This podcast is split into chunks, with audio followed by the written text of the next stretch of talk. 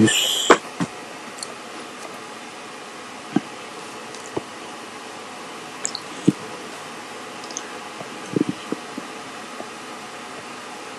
閉まりましたと。野球。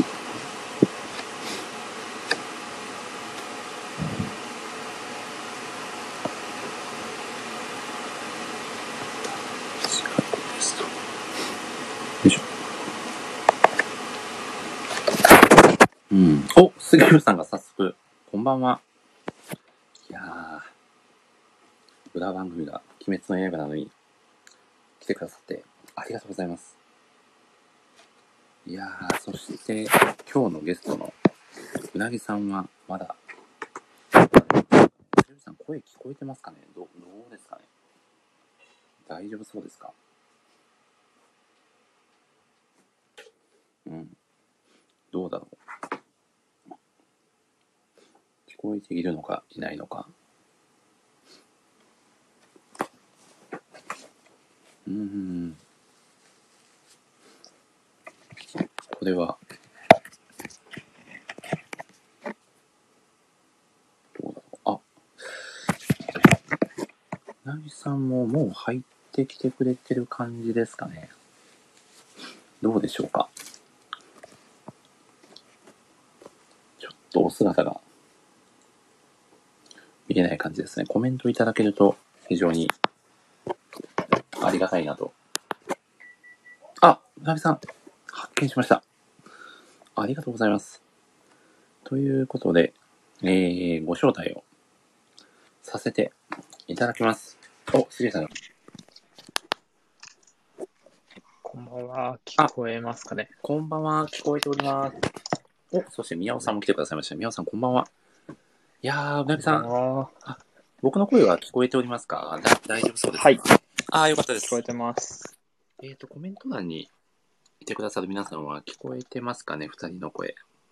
どうですかねおこれは、誰も何も言ってくれないです。あ、みおさんが聞こえます。ありがとうございます。いやー、うなぎさん、今日は初登場ということでありがとうございます。はい。よろしくお願いしまいやーす。よろしくお願いします。いやー、本当に来てくださって、めちゃくちゃ嬉しいです。いや、僕も呼んでいただけて嬉しいですあ、。本当ですか。 え、みなりさん、ぼ、僕のことごご存知ですか ここの質問がい。やいや、もちろんですよ。いややっぱりこう、はい。コミュニティの中心にやっぱいらっしゃいまあ、すし本、当ですか。なんかそう言っていただくと非常にありがたいですね。はいそして、杉浦さんが私的大注目のうなぎさんと、めちゃくちゃうなぎさんのことが気になってるみたいですよ、杉浦さんが。緊張しますね、それは。いやー、ちょっとでも、あれですよね、うなぎさん、このラジオはちょこちょこ聞いてくださったりしてたんですかちなみに。 そうですね、正直あんまり聞けてはいなくて、なるほどですね。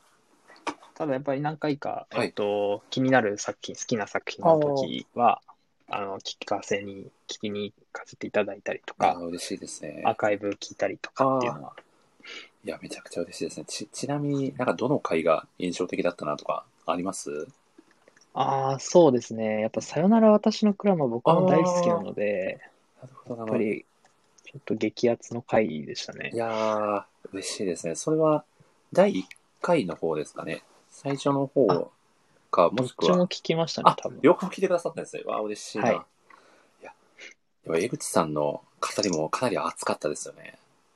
そうなんですよ。多分僕、はい。ある、うーん、そうですね。江口さん、多分、あるのライターに入った直後ぐらいかなんかに、はい多分、江口さんが、うんグラマーの記事か、なんか熱いツイートかなんかしてて、うんあ、めちゃめちゃ、クラマーを好きな方がいるみたいな、なんか、初期、初期、初期の頃に思った記憶があるんですよね。えー、わー、すごい。それでラジオも聞いてくださったんですね。いやー、嬉しいな。そうですね。いやーいいですね。お、宮尾さんもクラマー会最高でしたねと。宮尾さんもね、第2回のクラマー会には出てくださいましたもんね。はい。途中、ちょっとわけわかんない時間帯とかあったんじゃないかなと思うんですけど、 だだ大丈夫でしたおかげさん的に、リスナー的まあに。まあ、 それもラジオの醍醐味ですからね。そうですよね。確かに。いやー、ということで今日も、あの、どんなトークになるかすごく楽しみにしておりますので、一つよろしくお願いします。はい。よろしくお願いしまおす。願いします。では、村上さん。えっとですね、最初に僕がちょこっとですね、ラジオの、えー紹介をさせていただいて、その後にうなぎさんをお呼びさせていただきますので、また後ほどということで。はい。はい。よろしくお願いします。お願いします。はい。いやー、ということで、今回はですね、初登場のうなぎさんをゲストに、えーお迎えしてお届けをさせていただきます。もう早いもので、第26回ですかね。いやーということで、早速始めさせていただきます。はい。えー全国1億2596万人の漫画好きの皆様、こんばんは。このラジオは漫画ファンのための漫画サイト、あるで丸ギャライターをさせていただいている私、森氏が、あるでご活躍されているライターさんと、ただただ好きな話をするという、えーもはやライターがライティングせずに好きな漫画を語り尽くすタイプのラジオ番組です。えー改めてご挨拶をさせていただきます。漫画アプリあるのライター歴約2年。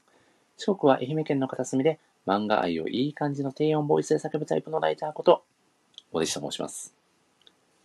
好きな観光地は浅草です。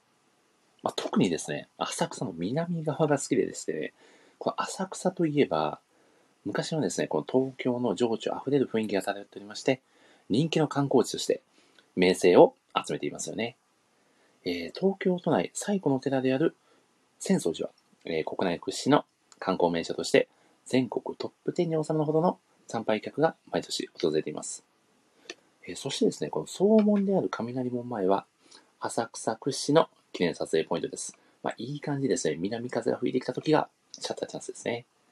まあ、さらにですね、えドドンと構える風神雷神像の迫力も半端ないです。まあ、あまりに真剣な目でこちらを見つめてくるので、まあ、そこから何も聞けなくなりつつ、呼吸が1秒以上止まってしまったなんて記憶もありますね。まあさらにですね、この浅草の南にある中見世商店街は、土産物店が軒を連ねる賑やかな通りとなっておりまして、こちらも多くの観光客に親しまれています。まあ、ここでお土産たくさん買っちゃうんだよなという方も多いことでしょう。まあ、その勢いでですね、この浅草のホッピー通りで、まあピッチャーでビールをいただきたいなというのが今のストレートな気持ちですね。まあ、ちなみに、浅草駅から電車で一駅の場所に、世界一高い電波塔、東京スカイツリーを拝むことができます。まあ地上350メートルから眺める夜景は絶景。まさに星屑、ロンリネスです。まあ、そんなわけででして、私森氏は浅草南側を愛しています。世界中の誰よりも。とまあですね、まあ、そんな私のですね、好きな観光地にまつわるよくわからない話はさておき、早速今回のゲストをご紹介しましょう。本日のゲスト、文字市ラジオ初登場、うなみさんです。どうぞ。どうしたあどうししたしこんにちは、うなぎです。いやよろしくこおんばん願はいします。いや、おなぎさん、よろしくお願いします。パチパチパチパチ。いやー、どうしたしできましたね、うなぎさん。ありがとうございます。はい。もう、ここは、長いものに分かれろという 形で。なるほど。やはり最初はどうしたしからということで、いやー、ありがとうございます。いやー、宮尾さんがそっち派でしたかと悲しそうなコメント。いや宮尾さんはね、反どうしたし派なので。大衆に迎合するタイプなもので。そういうことです。いや、ということで、本日のゲストは、森下城発想者のうなぎさんです。うなぎさん、よろしくお願いします。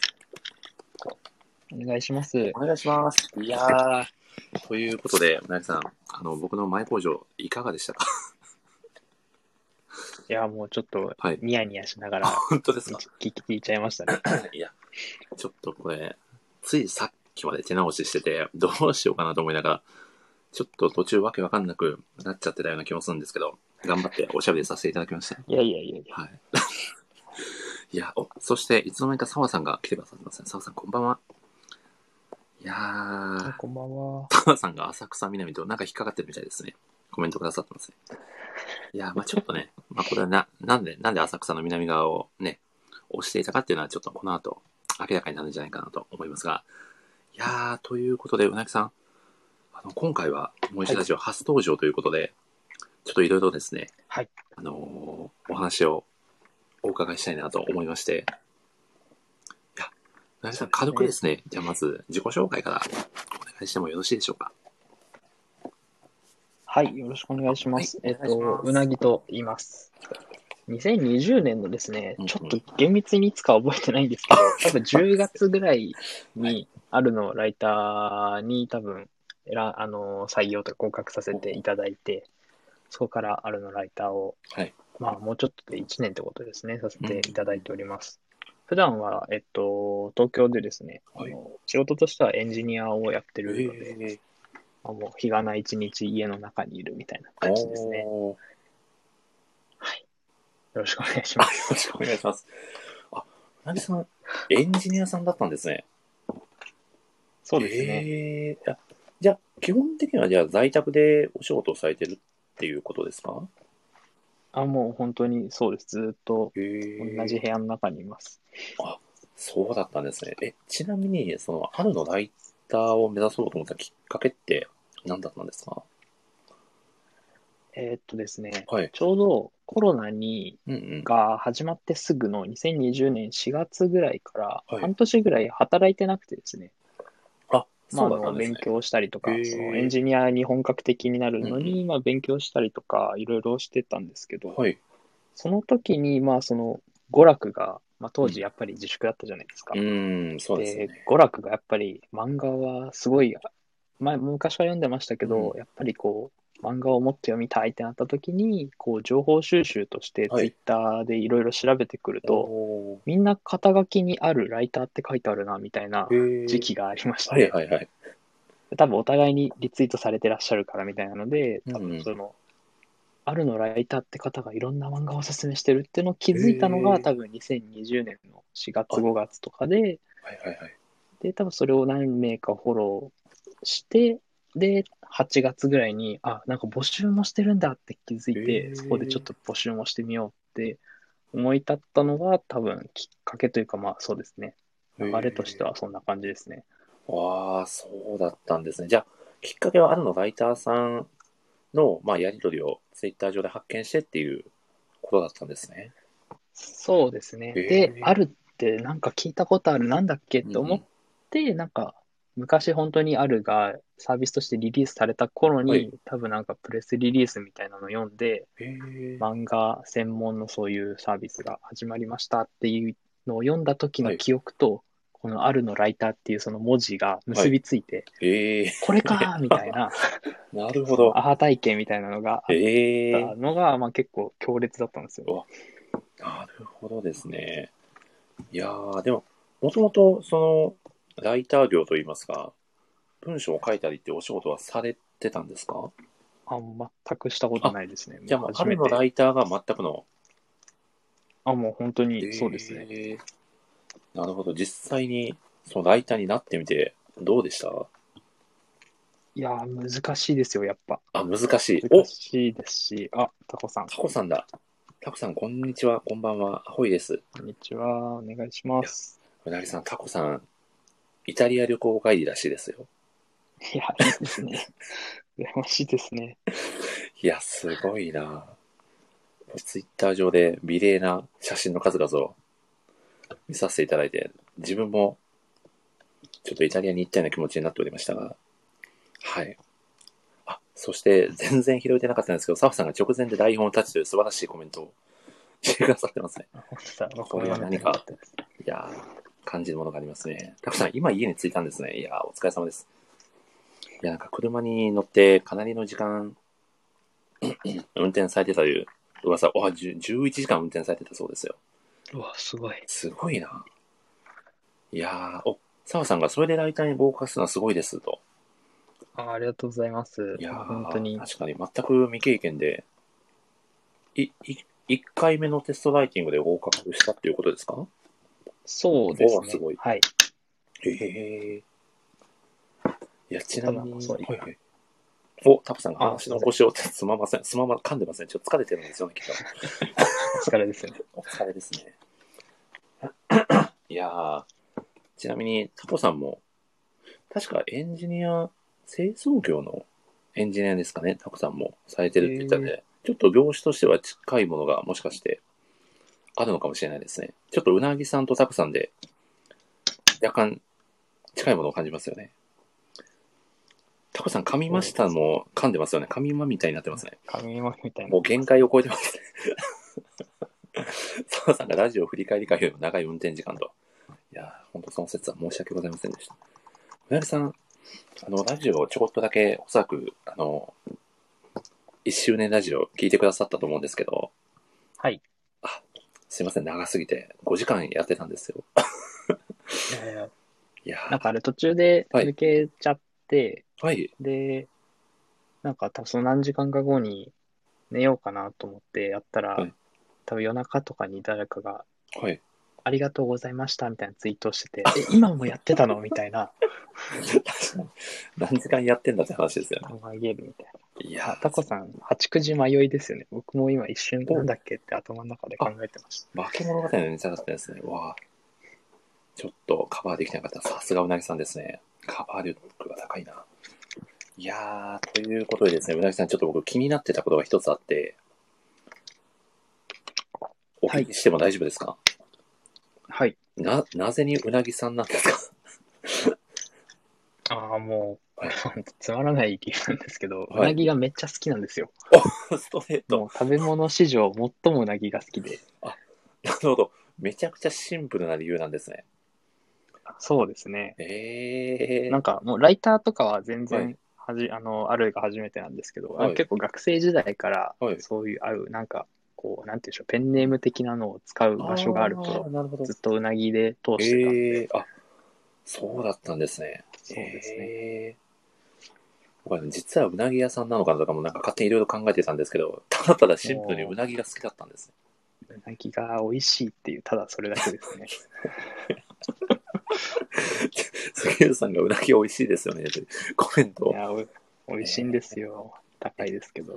いや、ちなみに、あ、ラジオネームをうなぎですかという杉浦さんからのご質問が。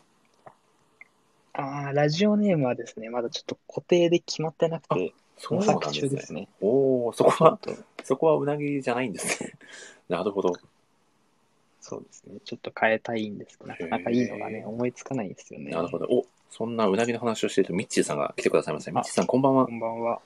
いやー、澤さんが生きることでうなぎの宣伝をしているという、すごい壮大ですよね。そうですねう。なぎうさなんぎがのね、匂いを振りまいて街を歩きたいぐらいですすよごい ね。めちゃくちゃうなぎ臭ですよね、あの人みたいな。 ちなみになんかどこのお店のうなぎが好きとかそういうのってあったりしますああ、そうですね。はいまあ、あんまり東京とかしか、まあ、東あーな京るほどと埼玉ぐらいでしか、あんまり知らないですけど、出身も東京なんですかそうですね。生まれ育ちが埼玉なのあで、なるほど、なるまほあ、ど。な埼玉と東京って感じですかね。るほど、なるほど。お、そしてタコさんが後でアーカイブ聞きますが、うなぎさん演者なんですねと、親近感と。あ、そうなんですよ。まあ、ちょっとまだ全然キャリアも1年ぐらいの、うんあれですけどね。いエやンージニアをやっております。ちょっと近々エンジニア会なんてあってもいいかもしれないですね、ラジオ で。いやー、それはちょっと緊張します ね。漫画好きよりずっと緊張するかもしれない。そうですよね。あと、あと僕が全然喋れないので、ずっと、あいいですね、しか言わないみたいな。 まあまあ、いつもと変わったもんじゃないんですけど。いやー、ということで、いろいろ、はい、うなぎさんのお話も聞かせていただきつつ、僕もですね、ちょっとうなぎさんのご紹介をさせていただきたいなと思いまして、今までうなぎさんがあるで書かれてきた記事をいくつかご紹介させていただこうと思います。ということでですありねが、とうございます。はい。えーこちらがですね、えーまず最初にご紹介させていただくのが、金と鉄第1巻発売、キノコに支配された世界で今、反逆ののどしが上がったという、僕、大丈夫ですか読み間違えてないですかねあ大丈夫です。漢字が難しくてちょっと若干緊張しましたね。ということで、いや、なぎさん、僕、このレビュー読んで1巻買わせていただいたんですよ、この作品。めっあ、本当ですか。ありがとうございます。ちゃ面白いですよね、この作品。いやー、面白いんですよ。いや、これは、で僕もあまり、その、馴染みのあるジャンルじゃなかったんですけど、いや、読んでみて、わ、これは、すごいなと。ちょっとこの世界観が、もう一巻にしてかなり確立されているというか、そうですね。そう、ちょっと鳥肌が止まらなくて初めて読んだ時。そうですよね。お、澤さんもハマりましたとコメントくださってますね。いやー、もこっと売れ、れてほしいですね。皆さん若干軽く解説していただいても大丈夫ですかああ、はい。ぜひぜひ。そうですね。まあ、読んだこと、まだいらっしゃらない方がいればう、んうんうんなんですが、あのー基本的には、こう、まあ、に人間が主人公の、その、まあ、地球のようなはい、多分星、まあ、厳密にそこは言及されてないんですけど、うんうんえっと、まあ、世界を、キノコが支配してるという、まあ、まあ、ほぼディストピアに近い世界うんで、で、人間もその支配下に置かれていて、で、えっと、まあ、その支配構造として、キノコが上、人間が下っていう状態にいるんですね。でも人間たちはこうみんな頭にそのキノコの菌床を植えられることで洗脳であったりとかをされて、もうちょっと本当狂ったように狂信的にキノコをあがめたてまつってるんですけれども、まあその一部のそのキノコがその脳に影響を与えない特殊な人類たちが、まあ主人公とかもその一人なんですけれども、うんうんまあ、そのこの世界の支配構造に対して、まあ、その反逆するとアミガサと呼ばれうんるそのキノコとその組織に対してこうレジスタンスとして立ち上がるわけですよ。うんでまあそうっていうもう本当最低限の構図があってでまあその世界の中でそのいわゆるその今までは自分がマイノリティと言われてきてた主人公が、まあそのまあ僕らい今現代を生きる僕らから見たらその人間らしさを持ってる彼らがうんこう、なんていうんでしょう、その自分の人間らしさっていうものを絶対失わない、その好きな女の子を、うんあーまあ、女の子っていう、その自分とはまた異なる存在とかとの再会を願ってとか、その大切な仲間の思いを胸にみたいな形うで、ん結構その、多分その精神的なところは王道なんですけど、やっぱその世界観がかなり際立ってくるので、はい。なんて、やばい、めっちゃ説明が下手ですね。これはやばい な。お、決めつけない喋やれつばなんだ。喋るほど、喋れば喋るほどテンパる沼が出てきました けど。いや、もう全然もうゆるりとご自由に喋っていただいて。鬼滅の刃さん、こんばんは。いやー今日はすねご、い裏番組で鬼滅の刃もやってますもやんっね。てますね。ちょっとライバルがすごすぎますよね。そうですね。ちょっと国民的アニメ作品に、森氏ラジオで立ち向かっていくっていう構図でちすょっ からとね。多勢に無勢がすぎますよね。これまあ、金と鉄の構図ですね、これが。確 かに。図らずもそんな感じになってますね。いやー、すごいな。うまく重ねましたね、上さん。最高ですね。ギリギリなんとかなりましたね。なんとなりましたね。いや、ちなみに、この、金と鉄の片山先生、あの進撃の巨人のアシスタントをされてたんですがね。そうらしいですね。おー、すごい。なんかちょっとそのエッセンスも少なからず入ってるのかもしれないですね。そうですね。ですよでもね。結構この片山先生のはい前,、前作というか、はい昔書いてた「スターマン」っていう漫画があるんですけど、この「金と鉄」ハマってから、そっちも買って読んでみたんですけど、おーはい結構ゴリゴリのシュールギャグ漫画でえじゃあ全然テイストが違う作品なんですね全。く違うんですよへーちょっとびっくりしましたすごいですね。めちゃくちゃ幅広い作家さんですよね。そうなんですよしかもなへー書いてたの多分別冊マーガレットとかなんであ、また全然これ。そうそうなんですよごいななんでまあちょっとそれももし興味ある方は一巻だけしか出てないんですけどおー面白かったですなるほどではいあーそして澤さんがラジオ中と、ラジオ柱かな。ラジオ柱ですラジね オ。柱。なるほどお。しゃべりの呼吸です。おしゃべりの呼吸。 一の方前工場みたいな感じですかね。かっこいいですね。前工場かっこいいですね。前工場かっこいいですけど。どれだけのダメージを与えてるのかわかんないですけど、逆に自分が呼吸が苦しくなりそうですけどね、喋りすぎて。確いかにやそうーで そしすね。てゼ、ハーゼハーってなりますね。そうですよね。そして、タコさんが、金と鉄めちゃくちゃいいですよね。先生が確か3級入られたので、ちょっと待たないとですが、と。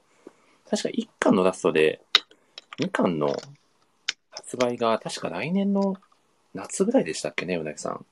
結構先の予定だっそうたでような記憶すが。ね。月間なんでだいぶ先、あーかつな多るほど分3級でどのぐらいお休みになられるかわからなういですけーど、ん。いや、でも、ちょっと2巻が待ち遠しいですよね。待ち遠しいですはね。そして、澤さんが1の方前工場とコメントくださってますね。もうちょっと文字起こししてくださって。皆さん2の方、3の方思いつけば、ぜひどんどん変えていただければ。いやーということで、素晴らしい作品をご紹介いただき、ありがとうございます。そしてですね、二つ目にご紹介させていただきたいのが、えー数学ゴールデン。目指すは数学オリンピック代表、すべてを数学に捧げる高校生たちの青春譚が今熱いという。これは今年の5月の半ばぐらいですかね、うなぎさんがそうですレビューね。で、はい、書かれていはいたその作品かと記憶しているのですが、こっちの作品は、高さん的に言うとどんな作品になりますかいやー、まあ結構その、はい。学生時代、うんう僕勉強、まあ、結構頑張ってた方だっおたんですけど、あーまあ学生時代っていうとちょっと誤解があるのか。まあでもその受験とかは頑張ってた方うんうん。で勉強を一生懸命してたんですけど、やっぱはい数学はあんまり得意じゃなかったんですああ、よなね。るほど。ただやっぱりこう数学の何が面白かったかって、やっぱこうまあパズルとかと一緒でぐるぐるぐるぐる頭をこううんうん。ひねくり回した結果にこれだっていうのがこう出てくるピカーンっていう瞬間があるじゃないですはか。いはいはいはい。やっぱあれってなかなかその勉強の中でもかなり得意なうん。うーん。そ、の分野の勉強だったなっていうのをなんとなく覚えていてうん。でまあこの漫画はその高校生が数学オリンピックを目指すっていううん。まあそのお話なんですけどやっはい。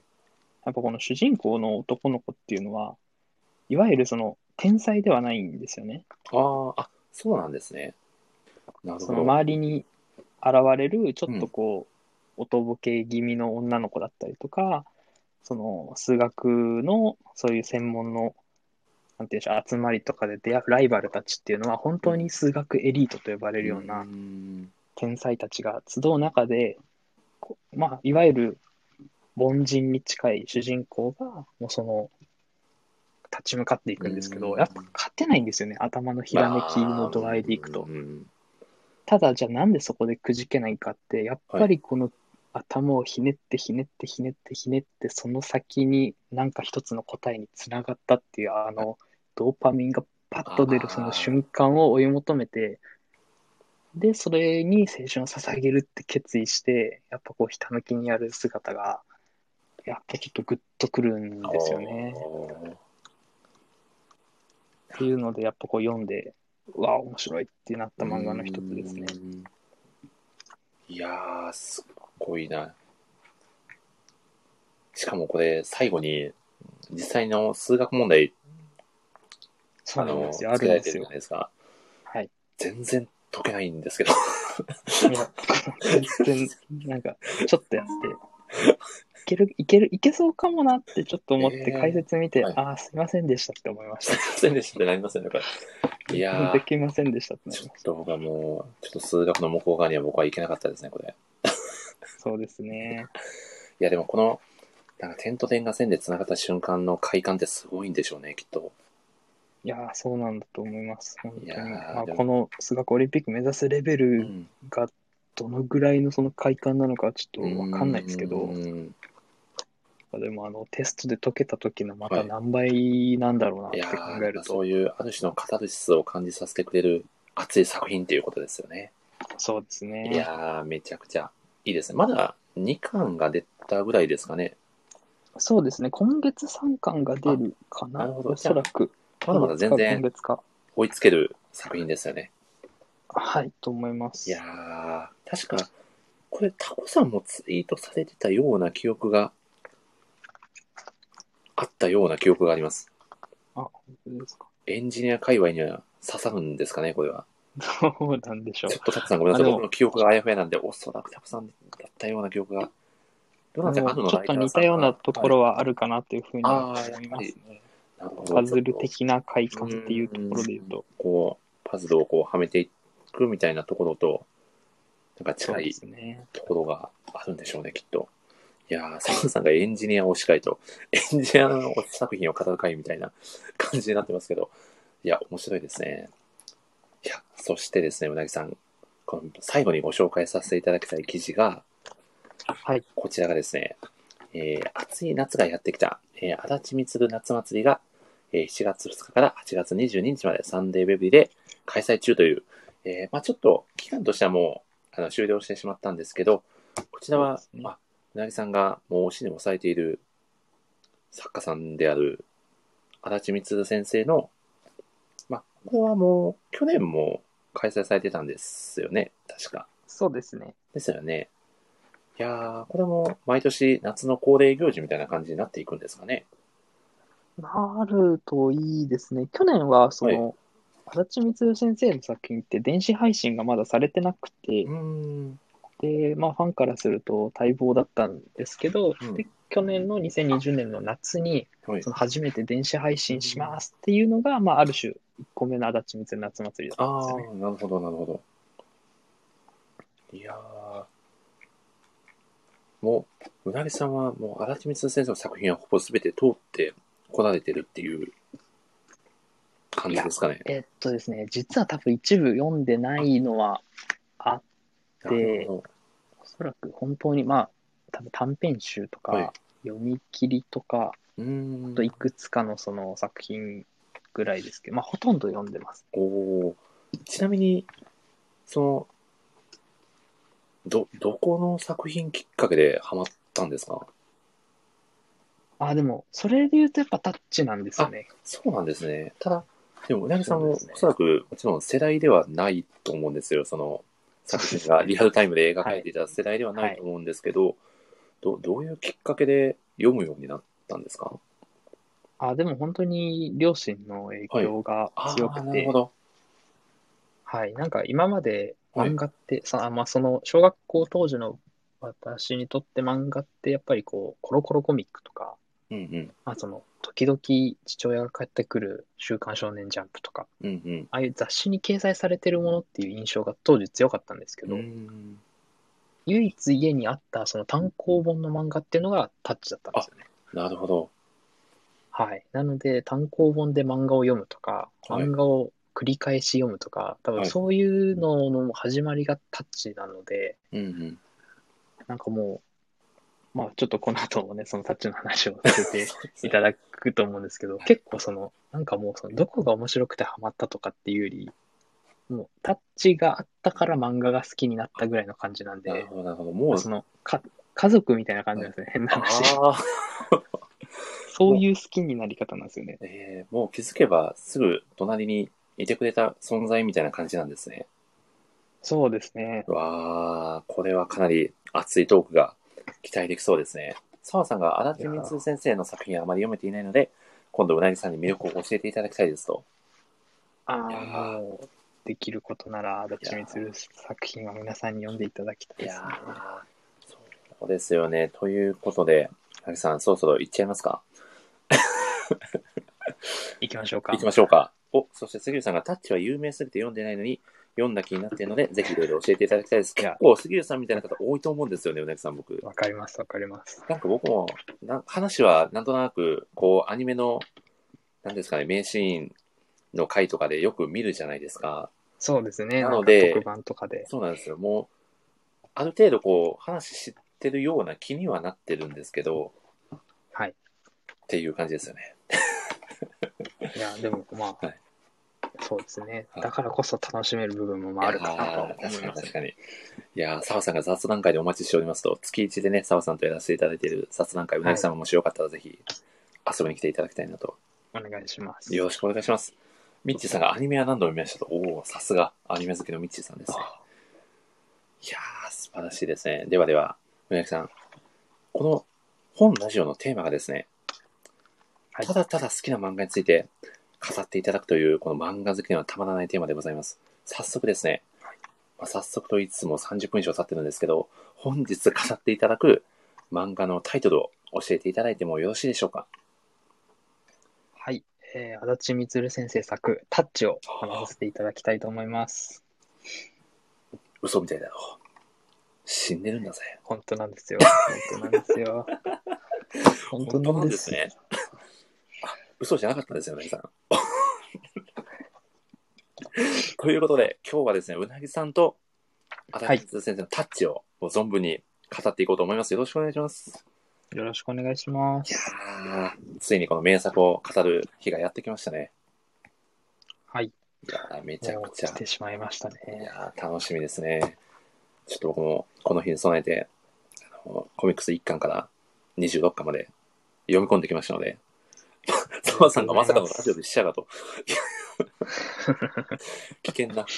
ね、そうですよね。あの、うなぎさんまだ聞かれてないかもしれないですけど、月に1回、はいあの雑談会をさせていただいておりまして、特にはあの、まあ、軽くテーマだけ決めて、わちゃわちゃ喋るっていう回だったんですけど、はい。先月、あの、会談会をさせていただいて、まあ、夏なんで、ちょっと怖い話を。はい。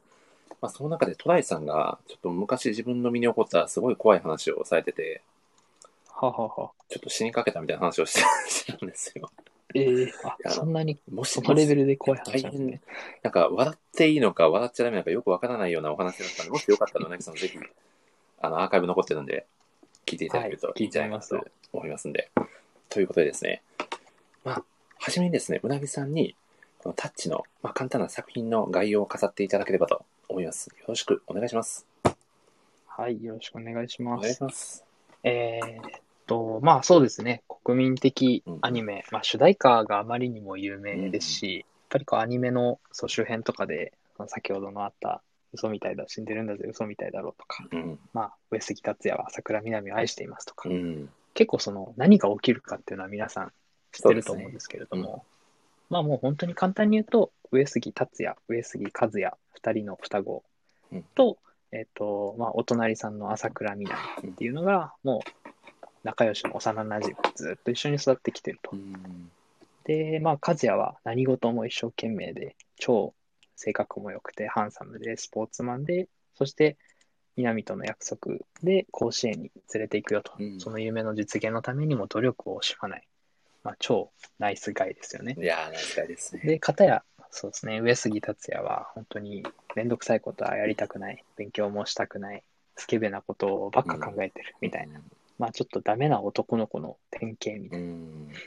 まあそういう2人がいるんですけれども、まあ結局何が起きるかっていうと、まあ和也が途中で死んじゃって、うんで、その、あ南を甲子園に連れていくっていうその和也の夢を、達也がそこからバトンパス、えっ、と、バトンパスでこう受け入れ替わって、自分がその野球部のピッチャーとなって、うんえー戦っていくっていうような物語になります。おーで当然その初期の頃にあったはい達也和也南の三角関係が和也がいなくなった後うんどうなるのかっていうところも、まあ、まあ、足立光ラブコメの,、うんまあその最大ヒット作として、まあ、かなり目が離せないところだなっていう感じですいね。やー、そうですよね。いやー、素晴らしい解説ありがとうございます。はい、いやー、そして澤さんがキャプテン翼ならボールで助かったのにというコメント。 ちょっと野球のボールだとどうしてもね、大きさ的に難しかったのかもしれないですね。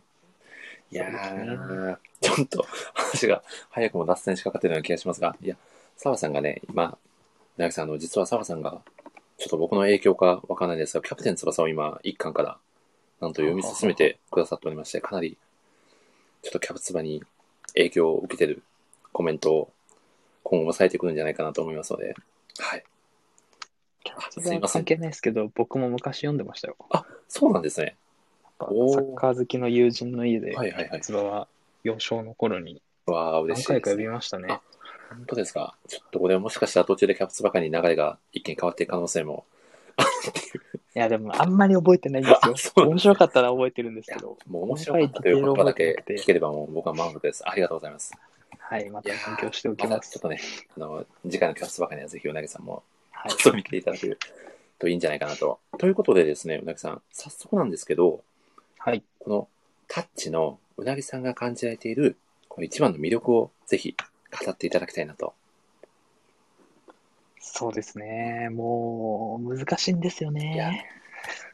これまあは、ちょっとさっき、は、はいい。少しちょっと喋っちゃったんですけど、僕にとってやっぱタッチっていうのは、やっぱもう物心ついた時に一番最初に読んだぐらいのやっぱ漫画、まあ一番最初にというか、一番最初に何度も繰り返し読んだ漫画みたいなところがあって、ただもう多分通算人生で言うと、はい50回ぐらい読んでると思うんですよね。そんたなに。多分ですけど。うわ、すごい多分ですけど、ただそれでも毎は回その和也が死ぬシーンとかで号泣してるんで、な。うーん。やっぱ何度読んでも新しい、おーあ、ここってこういう発言って達也のこういう気持ちを表してたんだな、みたいな発見もありますし、あーなるほど。やっぱりこう何度読んでもその登場人物それぞれに抱えた気持ちみたいなのがやっぱ本当にうん。何でしょう言葉には書かれてないんですけど、はいやっぱこの絵を見たらその気持ちが伝わってくるなっていうのがもおうあーらゆるとあらゆるページで散りばめられててや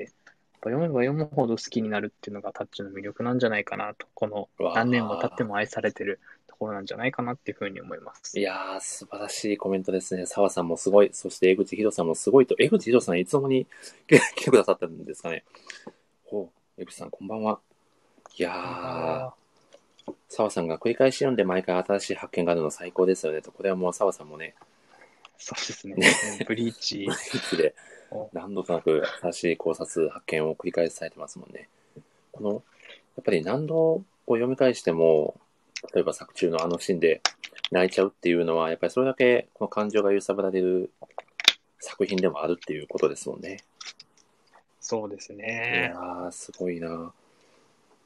いやー、いいですね。サクさんがサイレント江口さんと江口さんがこっそり登場してくださってますね。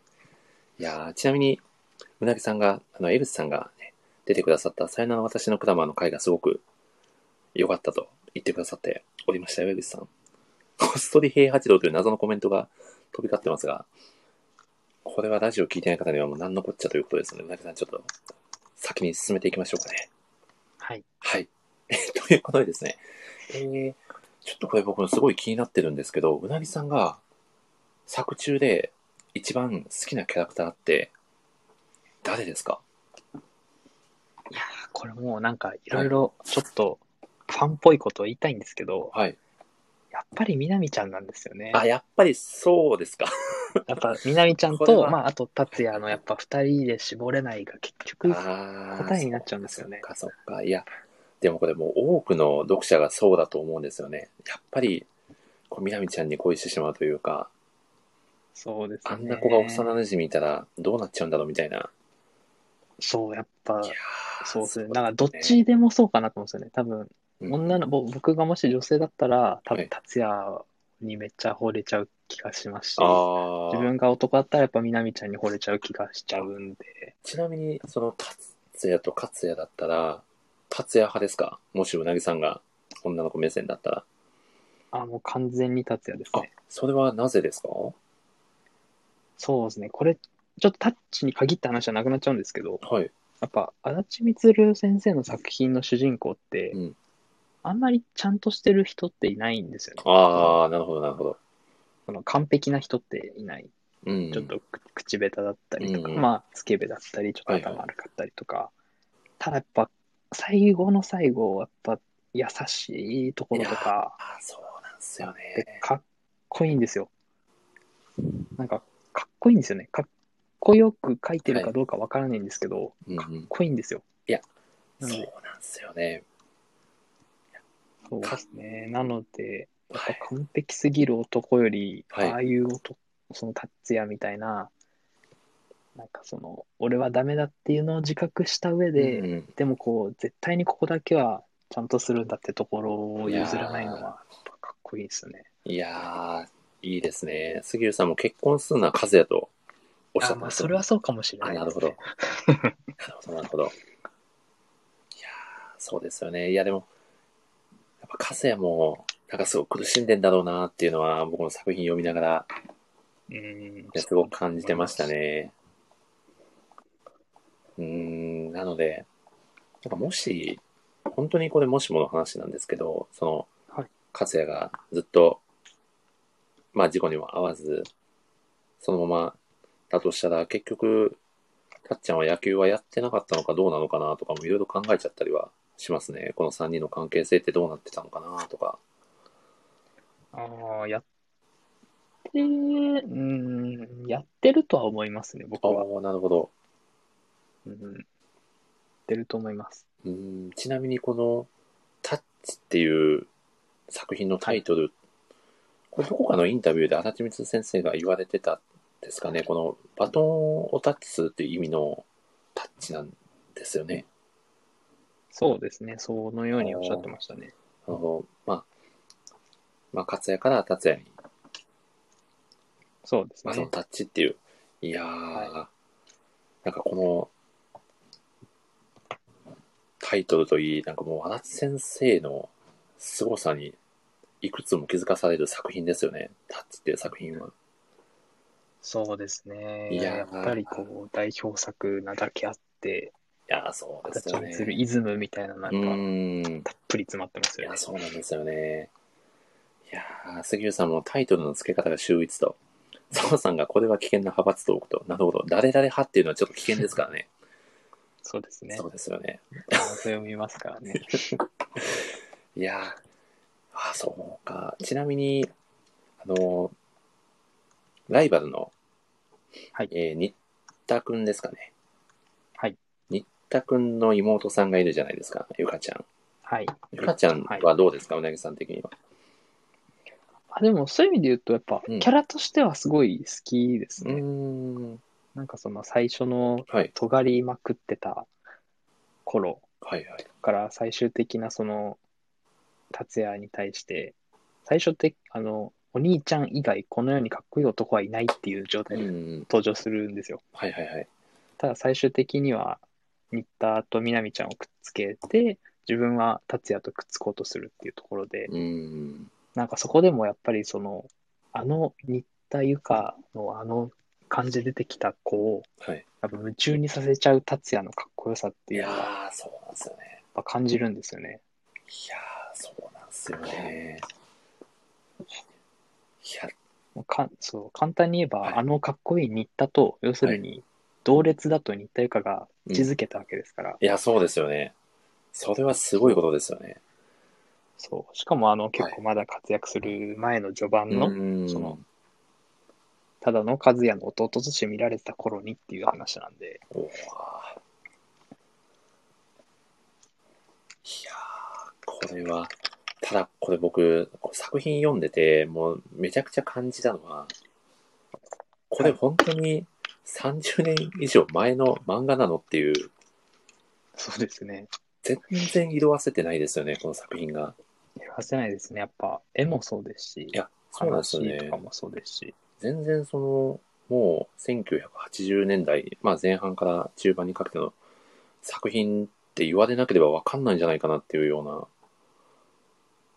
そうですね。うんなん確かかに。普遍的な、なんでしょうね、こう、足立光先生の世界観がもう完璧に描かれていて、うんなんかもうその世界にすっと入っていけちゃうっていう。あと、なんか今の漫画って結構セリフ多い漫画も多かったりするじゃないですか。そうですね。なんかまあ、設定とかをですよね。解説するために、はい。うん、ただ、タッチって本当にセセリフ少ないですよね。少ないですいやね。なんかなん、あ、そこ言わないんだ、みたいなのそがやっうぱ、そうそうなんですよね。あえて言わない、この、なんだろう、このこコマの、まあ、絵だけで見せるというか、空気感だけで感じさせるというか、なんか、これもまた、すごいことですよね。なんか余計な解説がないというか、はい。なんか読者が考えるす隙間がすごくあるというか、だから、うんうん八木さんもその何度読み返してもこう感情移入できちゃう一つの理由なんじゃないかなとちょっと感そうじまでしすた、ね。はいうんうんいやそんな感じですね作中の好きなセリフってございますかうなぎさん、まあ、かなり名セリフの多い作品だとは思うんですけど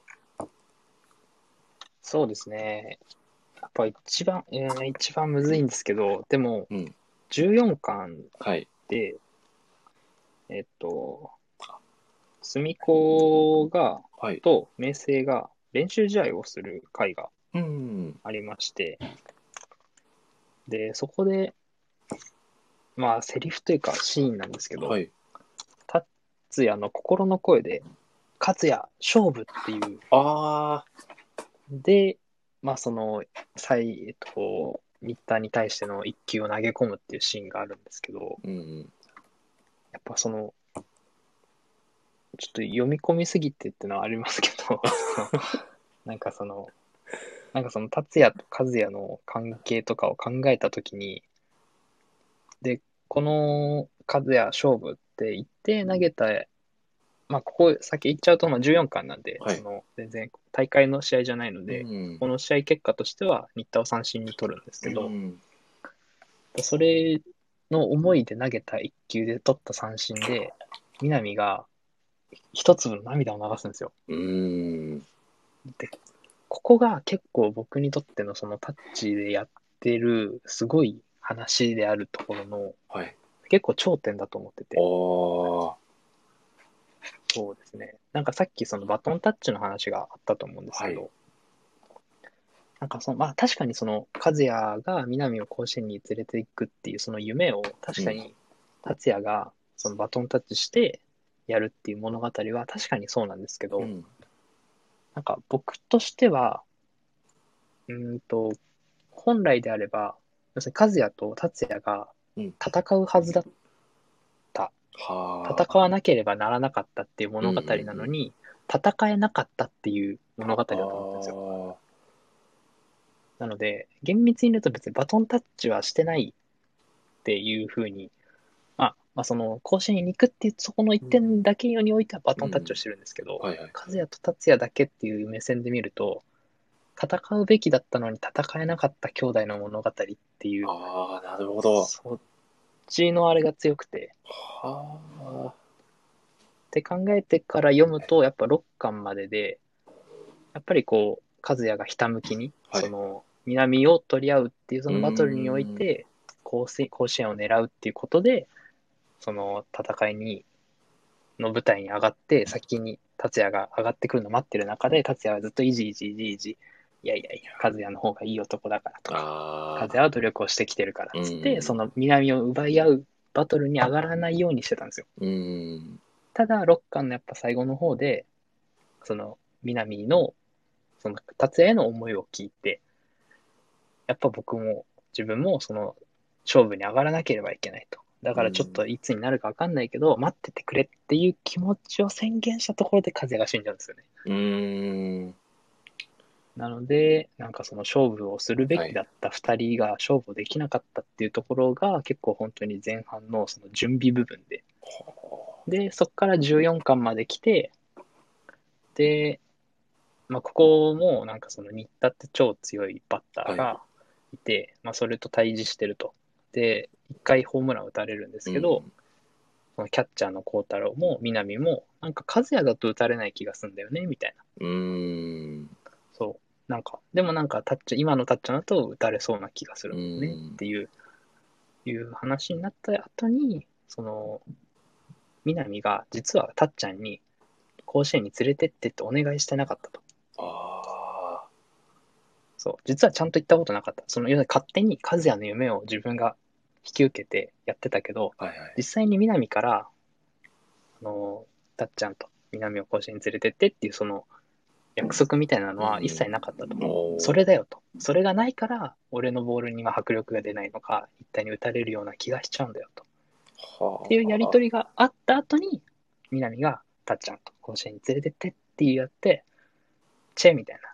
はそんな、そんなことを言ってもさ、わかんないよって言ってからマウンドに立って、そこでようやく、その、和也が連れていくか、達也が連れていくかっていう勝負が、そこで、まあ、現実ではないんですけど、あはいはいその、要するに和也は南のことをあれだけ思ってたから、どんなに強いバッターでも打たれなかったっていう、その思いの強さ。うんそこに対して達也が南に対してそうやって言われて、俺もそういう思いをガッと抱えていれば打たれないよっていうその思いの強さで、和也勝負っていうそのあ一球になるっていうのを思って読んでて、なのでなんか厳密に言うと、あそこで和也と、和也に対して勝負っていうその言葉が出てくるっていうことが、なんかセリフとしては一級品の面白さというかー、うわーすごいな鳥肌ものないやとーころなんですよね。すみません、ちょっと長くなっちゃったんですけいや、どう。なぎさん、さすが50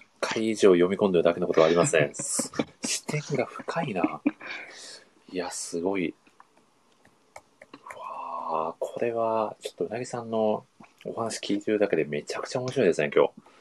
いいなあいやー、ありがとうございます。でもちょっとそうですね、なんか、そうですね、オタクの感じを出すとこういう感じ方になっちゃいますねい。や、めちゃくちゃいいですよ。いやそういうラジオなんで、もう最高です。いや、ちなみにちょっと僕もめちゃくちゃにわかなんですけど、このセリフめちゃくちゃ好きだなっていうセリフが一つあって、まあ一つというか何個かあるんですけど、ちょっと一個だけ、まあシーンも含めて好きなんですけど、あの、はい前半って、達也はボクシング部に入ってるじゃないですか、あの原田君に連れらそれうでてす。ね。はい。えっ、と、ボクシングの、まあ、練習試合で、まあ、達也が、まあ、負けちゃうんですよね。はいで、えっ、と、負けた後、まあ、二人幼馴染なんで、みなみちゃんと、まあ、よく、あのー、部屋で一緒になってるシーンが描かれてると思うんですけど、はい。で、達也が、こんな時、優しい女の子なら、黙って優しくキスするんじゃないかっていうセリフあるじゃないですか。はい。で、あの後、みなみちゃんが本当に達也にキスするじゃないですか。しますね。あれやばくないですかあれやばいんですよ。いや あれやばいです。いや、あれ、もう、なんかおかしいですよね、もあれなんか、声出ますよう。ね。いや、声出ますね。あーわーってなりますよね。 いや、これもう、あれ、普通の男の子だったらもう、あれですよね、ノックアウトですよね、あの時点で。そうですね。つやだからなんとかね、平成を装ってたかどうかちょっとわかんないですけど、えそんな、まあでも、ね動、揺はしてるでしょうでし、すよね。はい。ちょっと、みなみちゃんの、なんて言ったらいいんですかね、こう、小悪魔的なのか何なのか、ナナチュラルにそういうことをできてるのか、たっちゃんだからこそなのか、どうなんですかね、うなぎさん、そうこの辺。ですね。まあでも、みなみちゃんの言葉を借りるならば、ええまあ、たっちゃんだから、私はいつもの南朝倉南でいられるのですとか、その後にあやっぱ言ってますけど、あ、はいはいはい。やっぱそういうことなのかなっていうふうにはああ思うんですよね。ー、なるほどや。っぱ南もた達也もやっぱそのあの3人の関係をやっぱりそう崩したいわけではない、うん。ただやっぱそこをはっきりさせないことにはやっぱ次にはいかないっていううん。のでそうですねまああそこでやっぱ達也もなんとなくもしかしたら南が自分のことを1ミクロンでも好きな可能性を多分ああ、確かに確かに。持そってこたで、と思うんですよですよただやっねぱ、和也だろうとうん。思ってたし、仮に今じゃあイーブンだとしても、先のことを考えたら和也だろうと。いやー、そうっすよね。お、そしてヨネさんたがたつに来てくださいましたね。こんばんは。いきなりみなみちゃんのお話でみそみそしております。みそみそってどういう感情ですかねみぞみぞとはみそみそと感は。情でしょうか。どんな感情なんですかね初めて聞きましたね。すごいな。ライターさんだけあって表現の幅が広いですね。さすがだな。いやー、ということでちょっと僕もみぞみぞしちゃいましたね。なぎさん。このシーンでは。ありがとうございます。いや、たまらないです。ちなみに、ちょっともう、もう一セリフだけ紹介させていただいてはいいいですか、あもうぜひぜひ。ちょっとこれ、ここのセリフ選んじゃうとね、ちょっと僕が、どこ選んでんだと思われそうな気もしないでもないんですけど、ちょっと恥ずかしげもなく言わせていただこうかなと思うんですけど、結構、はいその、達也がみなみちゃんの着替えのシーンとかを偶然見ちゃうみたいなシーンでよく、タッチの中でははい。あるじゃないですか。はい。で、ちょこちょこ、その、みなみちゃんにスケベとか言われるシーンがあると思うんですけど、で、はいその後の達也のセリフがめちゃくちゃ良くて、そうスケベってで言すわね。れた後に、達也が、バーカ、本当のスケベなら息を潜めて最後まで見てらって言うんですよね。ありますね。で、しかもその後、みなみちゃんが、ふむって言うんですよ。はい。このふむめちゃくちゃ良くないですかいや、めちゃめちゃいい いでやす。、いやー、うなぎさん分かってくれましたか良かったです。めちゃめちゃいいです。しかもこう、このシーン、そはのい、あの、勉強部屋でね、そうそうそ昼う寝そしうてなんですよ。る達也ですよね。はいはい、そうなんでで、すよ出。てってってなって、はい。で、その窓のちょい下ではい、達也がしゃがんで、クソーって言って、で、ふむって言った後、みなみがはい、まあ、たっちゃん、プール行かないってこう出てきた時に、うんなんかもう、そしらの顔で立ち上がって、もう、みたいな、で、そう。い行くみたいな、あの、感じまで含めて、やっあぱー、もう最高のシーンですよね。し思春期の男子というか、あいや、いいですよね。そして、お女女女性心が踏むと。そうですね。澤澤さんは何と驚いてますね。キャプツバ的な驚き方をしますね。ミッチーさんがわかると。米さんが足立光先生ならではのサービスカットですよねと。いや、本当そうですよね。そうですねい。やー、本当足立先生にはいつも感謝の気持ちでいっぱいですね。はい。いやー、 ということで、ちょっと若干、すいません、変な空気にしちゃったかもしれないんですけど、えーとですね、いや、うなぎさん、ちなみに、まあ、先ほど、まあ、好きなシーンと絡めて好きなセリフを、はいあの、おっしゃってくださったかと思うんですけど、こう、まあ、セリフ抜きにしても、こう、好きなシーン、ここが好きだなっていうのを、もし、あれば、ぜひ教えていただきたいなと。そうですね。うーん。そうちょっと質問とずれるかもしれないですけど、全然なん大丈夫かですはい。僕も今回のラジオに向けて、もう一回読み直して、おやっぱちょっとこう、あるのライターを始めてからは、はい。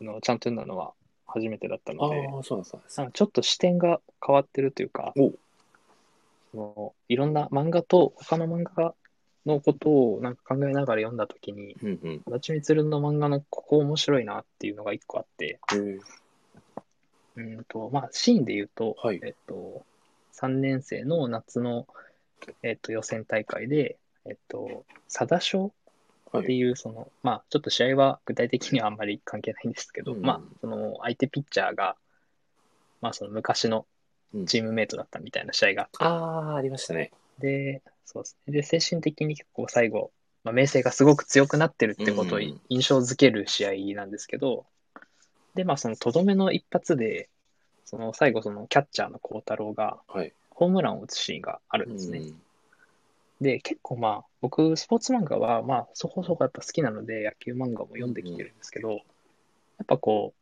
印象的なホームランのシーンって、結構その、投げるカットから、うんその、なんて言うんでしょう、ミートの瞬間の、その静止画があって、はい。結構その、スタンドで見てるライバルたちの顔とか、あその、ベンチのみんなの顔とか、うんうん。なんかそういうのが、でんでんでんでんでんでんと挟 まって、で、ページを開くと、はいバーンと飛んでってるじゃないですか。ああ、確かに。なんとなくですけど、はいそはいのはいはい。演出的な意味で言ううんと、投げる、当たる、で、こう、みんなが驚く、うん、飛ぶ、みたいな、やっぱそういう演出だと思うんですけはいはど、この足立光のホームランのシーン、何が起きるかっていうと、ボールを投げるうんが、えっと、左ページなんですね。うんうん、で、次のページ開くと、右側で、なぜか水着のお姉ちゃんたちがいるんですよ。まあ、なかなかない展開ですよね、通常の野全球然関係ない。ない水着のお姉ちゃんたちが出てきて、夏っぽい。うんうん。で、左のページでホームラン打ってるんですよ。はいはい。意味わからなくて、わからないですね、確かに。意味はわからないんですけど、でも確かに、その、なんて言うんでしょう。一瞬の静寂みたいなのって、やっぱそこで感じるんですよね。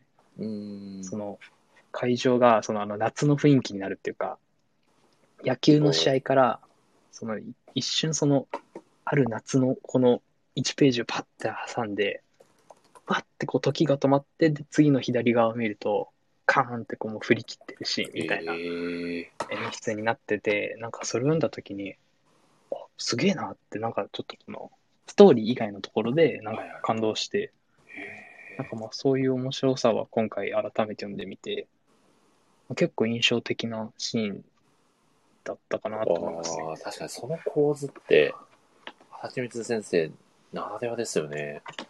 すごいな。そうですね。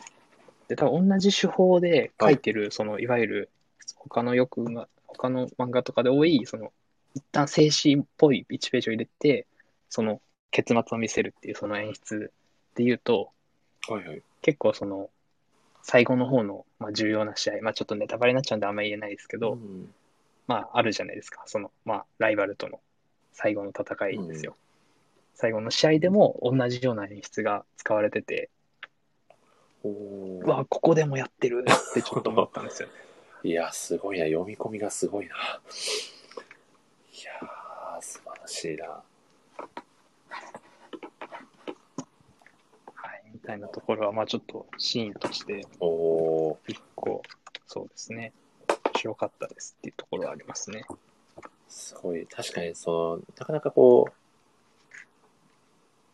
野球漫画らしからぬような、こう、構成というか、そうですね。なんかそこが、逆になんか新しいというか、いや、すごいですね。よくそれを持ってくるなっていう。いや、本い当にや思いまー、す。すごい。いやーちなみに江口さんが本当に国民的ヒロインを生み出しましたねとコメントをしてくださってますが、いやーそう確かでにすねそうですよね。な、なんなんでしょうね、この、なんかこう、誰が見ても、こう、好きになっちゃうようなキャラクターって、いるじゃないですか。はい。なんかその走りのような存在でもあるのかなと、ちょっと感じたりしますそう。でね確かめちゃくちゃび、ね、お綺麗なんですけど、なんかこう、ちょっと砕けたところもあったりするじゃないですか、みなみちゃんって。に。はい。なんかそのバランスが最高にいいんですよね。そうですね。なんでしょうね、これね。ちょっとな、こ小粋な感じがそあうるそうといそうう、か。そうなんですよね。いやー、なんかみなみちゃんにマッサージとかされてるじゃないですか、たっちゃんが。はいはいはい。めちゃくちゃ羨ましいですよね、あれ。まあでも、あれはフィクションだなと思いますけど、いやーないですよね、きっと幼馴染みの。いや、多分ない、こうんないんでしょうけど、なんでしょうね。ちょっと、幻想を抱いちゃいますよね。うまあそうですいやーね。そんな、ね最終的に撮影が羨ましいみたいな話で終わっちゃいましたが、えっとですね、まあでもということでですね、うなぎさん、ちょっとここで突然のお便りコーナーを行かせていただきたいなと思いまして、あはい。いいですかはお願い。させていただいて。こちらがですはい、ね、お願いします。えーとですね、今回ですね、ちょっと2名の方からおはがきをいただいておりまして、ありがとうございます。いや、あはりいが。たいですね。えー今回はですね、えーまず1人目の方から読み上げさせていただきます。えーこちらですね、ラジオネーム、ちちちちさんからおはがきをいただいております。えーあ、これちょっとさっきの質問とかぶっちゃいますね。タッチには数多くの試合がありますが、印象的なシーンがあったらぜひ教えてください。えー私は隅高専の高太郎の、あと1人、しまっていこうぜ、かな西南戦の、えー最終回も足立先生そう来るかとインパクトを受けました。ということで、どうでしょう、なぎさん、その他何か印象的なシーンが。そうですね。うん、いや、で、も本当におっしゃる通りで、この2つはやっぱり、その試合のシーンというか、うんやっぱり随一の名シーンですね。あそうですよね。で、それ以外だと、僕、やっぱその、はい。試合の外のはい。シーンが全体的にやっぱすごく好きで、あーはいはい。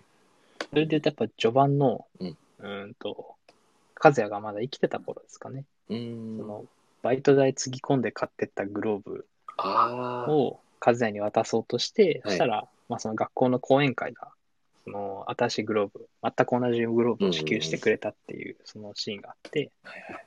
で、達也がその和也、和也がこう、いいだろ、このグローブって、新しいグローブなんだぜって自慢したときうにん、その金額をドンピシャで当てるっていうシーンがあるんですよ。あそれはまあ自分がさっき買ってきたやつと同じだからっていう。ただその自分が買ってきて被っちゃったよってことは言わずにそのまま達也はあ。帰るっていう、そのあ値段を当てるシーンがあるんですけど、はいあれなんかもうあそことかでやっぱ泣いちゃうんですよね。いやそーの何回か読んでその先、その先を知ってるので。さあ、そうですよね。そうですいや、ね。いいな。シーンで言うとそこが好きですかね、やっぱり。あれ、結局、勝也は、あれですよね、あの、たっちゃんが買ってきたグローブを使って試合に出てませんでしたっけなんかそれでエラーするような描写もありましたよね。そうですね。ねえ買ったばっかのグラブなんか使うからだバカみたいなあーでこもとあをれもバイト中のたっちゃんが言いますね。あれもいいですよね。いや、そうですね。それが準決勝ですかね。いやそうなんですよね。なんか、か勝也のね、あの、心意気もなんか素敵だなと思いましたけどね。そうなんですよ。やっぱ兄弟愛を一番感じるシーンかないやとそう思なんいまですすよね。ね。あ、杉浦さんも切ないとコメントしてくださってますね。切ないんでいや、すよ。切ないシーン多いんですよね、タッチは。いやーあのー、そして、原田くんいるじゃないですか。はい。もう原田くん、もうなんか高校生離れしたコメント ばっかしてきませんかしますね。すごいですよね。ちょっと原田がいないことには、タッチは多分話として進まないと思いますね。ある種こう確かにちょっと飾り部というか、もう話をこう、牽引していく役回りを担ってるようなところありますもんね、原田そう君なはん。ですね。うんやっぱその大事なことをちゃんと説明しないタッチの話の中で、やっぱ直接的な言葉で結構喋るのはやっぱ原田が多いんですよね。いやー、そうですよね。で原田くんもね、なんかちょっと、みなみちゃんのこと好きだったのかなみたいな描写もあったりしますけどね。あ、もうでも何回か行ってるんで多分好きですね。基本ですよね僕はあれです、あの、まあこれ、ちょっとそうですね。ちょっと読んでない人いるんであんまり言ったあ れですけど。まああ、あでのもネ、タバレ情報大丈夫。まあでもあの、桜南を愛していますが有名すぎるんで大丈夫だと思うんですけど、はい基本的にあの、僕は原田と新田とはい。西南の西村の3人を、あの、勝手に振られ男3人集と いう。まあ、西南の西村くんはまさにですよね。いや、そうですね。みなみちゃんに振られちゃった男たち3人集いやで。まあ僕隠れるねは西村くん好きですけどね。いや、好きですね。いやー、あいいのですよ最後ね、あの、幼馴染のね、マネージャーの女の子そうとで、すね。ええはいまあ、口は悪いけど、すごく心意気は、なんか優しい男なんだ優しいなんっですよて。そうなんですよ。ねはい。え。いや、なんか名脇役と言いますか。はい。ええいいですよ、ね。西村くんは、ミックスの方にも出てくるので、おそうなんですね。そうなんです。西南の監督として出てくるんですよ。おお熱い。熱いんですい。や、これは熱い みな。たいな話もありますけど。江口さんが、みなみちゃんモテモテやんという、分かりきったようなコメントをされてます。もうそりゃそうですよ。もう、そりゃそうですよ。日も本う、中の憧れの的ですいからやそうですよね。もう、南風行列できてますもんね。ね。 いやー、すごい。いやーということでですね、まあ、ツツタンからのね、おはがきということで、いや本当にありがとうございます。はい、ありがとうございまいすや。ー、ということでですね、柳さん、ちょっと実は今回ですね、あの、サプライズゲストの方に来ていただこうかなとちょっとお話をしていたんですけど、残念ながら、はい少しあの、体調が悪いということで、ちょっと泣く泣く今回は、ということで、あの、代わりにお手紙をいただいておりまして、あはい。ちょっとこのお手紙を読み上げさせていただきますね。ありがとうございます。はい。少々お待ちくださいね。いいよ。いいよ。はい。えー、こちらがですね、ラジオネーム、みなみちゃんのお顔が好きなマネージャーさんからの おはがきをいただいております。どれだろう。えー、森下さん、うなぎさん、こんばんは。えー、突然ですが、私はタッチの中でみなみちゃんが好きです。特に、達也の前だけで見せるちょっぴりわがままなみなみちゃんが本当に可愛らしく大好きです。マネージャーとして、アスリートとして、秀でた才能を持ち、人当たりも良く完璧である一方で、達也に対してだけはわがままを言うなど、そのギャップにキュンとしちゃいます。お二人は、みなみちゃんの好きなところや、みなみちゃんにキュンとしたというシーンはありますかもしありましたら、ぜひ教えていただきたいです。ということですね。まあちょっと、多少語ってるような気もしますが、どうですか、うなぎさん。そうですね。やっぱはいりみなみちゃんの可愛いとこはもう枚挙にいとまがないいや、まあそうですよね。感じではありますが、はい。そうですね特に。どここのでしょうね。このシーンのみなみちゃんが特にいいみたいなのがあれば、ぜひ。そうですね。うんまあさっき、その、一番好きなセリフがはいって言ってた、やっぱい。泣いちゃうみなみちゃんうもん。一つですし、ああ、ちょっと待ってくださいね。 ちょ多っと待分ってください。いくらで今も。回読み、今回はい読み返したときに多分メモったと思うんですよ、あ、すごい。このページのみなみちゃんが一番可愛いって思った気がするんですけど、どの、どのページも可愛いですけどね。 そうですね。まあでも、うんああ、ちょっと待ってください。いや、無理だ。無理だってどういうことですか無理かもしれない。ということですか何、何、何が一体ちょっとみなみちゃんのナンバーワンは決めないかもしれないですね。うなぎさんふがう過去最高に苦しんでますね。そうですね。そうですね。ちょっと、すいません。まさかの、まあでも、まさかのすみまあ、でもか風邪ひいて、はいキュンで言うと、はい、まあ、みなみちゃん風邪をひくシーンがあって、はい、はい、はい。で、和也は気づかなくて、まあうんこれも序盤ですけど、うん。で達也だけ気づくみたいあなシーンがあるんですよ。あ、はい。で、家に連れ帰るんですけど、連れの連れてうん帰るんですけど、まあその過程でもう高熱すぎて、うんもうフラフラで倒れちゃうぐらいの状態のみなみちゃんが、まあちょっともたれかかるようにして、ね、好きだよ、たっちゃんと。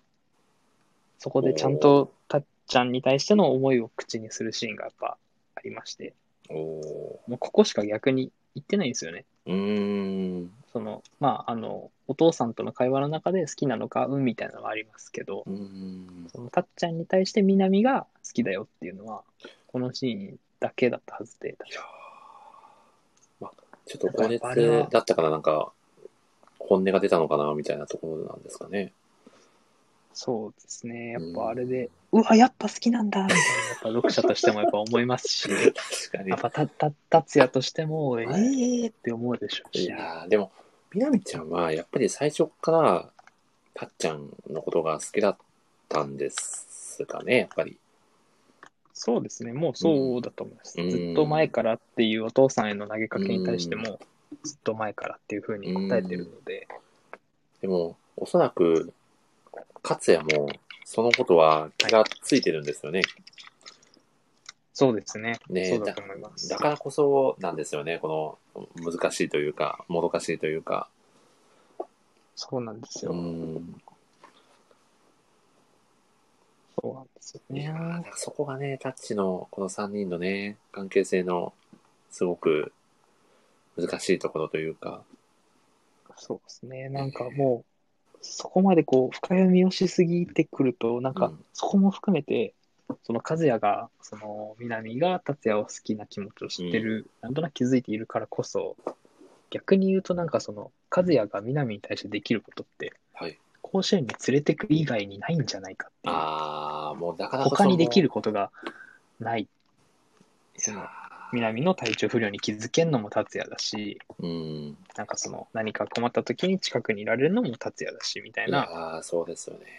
状態で言うとやっぱ甲子園っていうその一択しかできることがない中でそこを一生懸命にやるうん。和也、でもその自分はそこでしか今その何でしょう戦えないというかその武器がないうん。って言ってる思ってるという過程ですけどこれは僕のああ、っていうそこまで考えてるとしたらその野球部に入ろうか悩んでる達也に対して「いいよ」と「俺は気にしないよ」とはい。 「おいでよ野球部」っていう達也の心の広さはいやーすごいんですよ。いやーそうなんですよね。和也ってね、いい子なんですよね。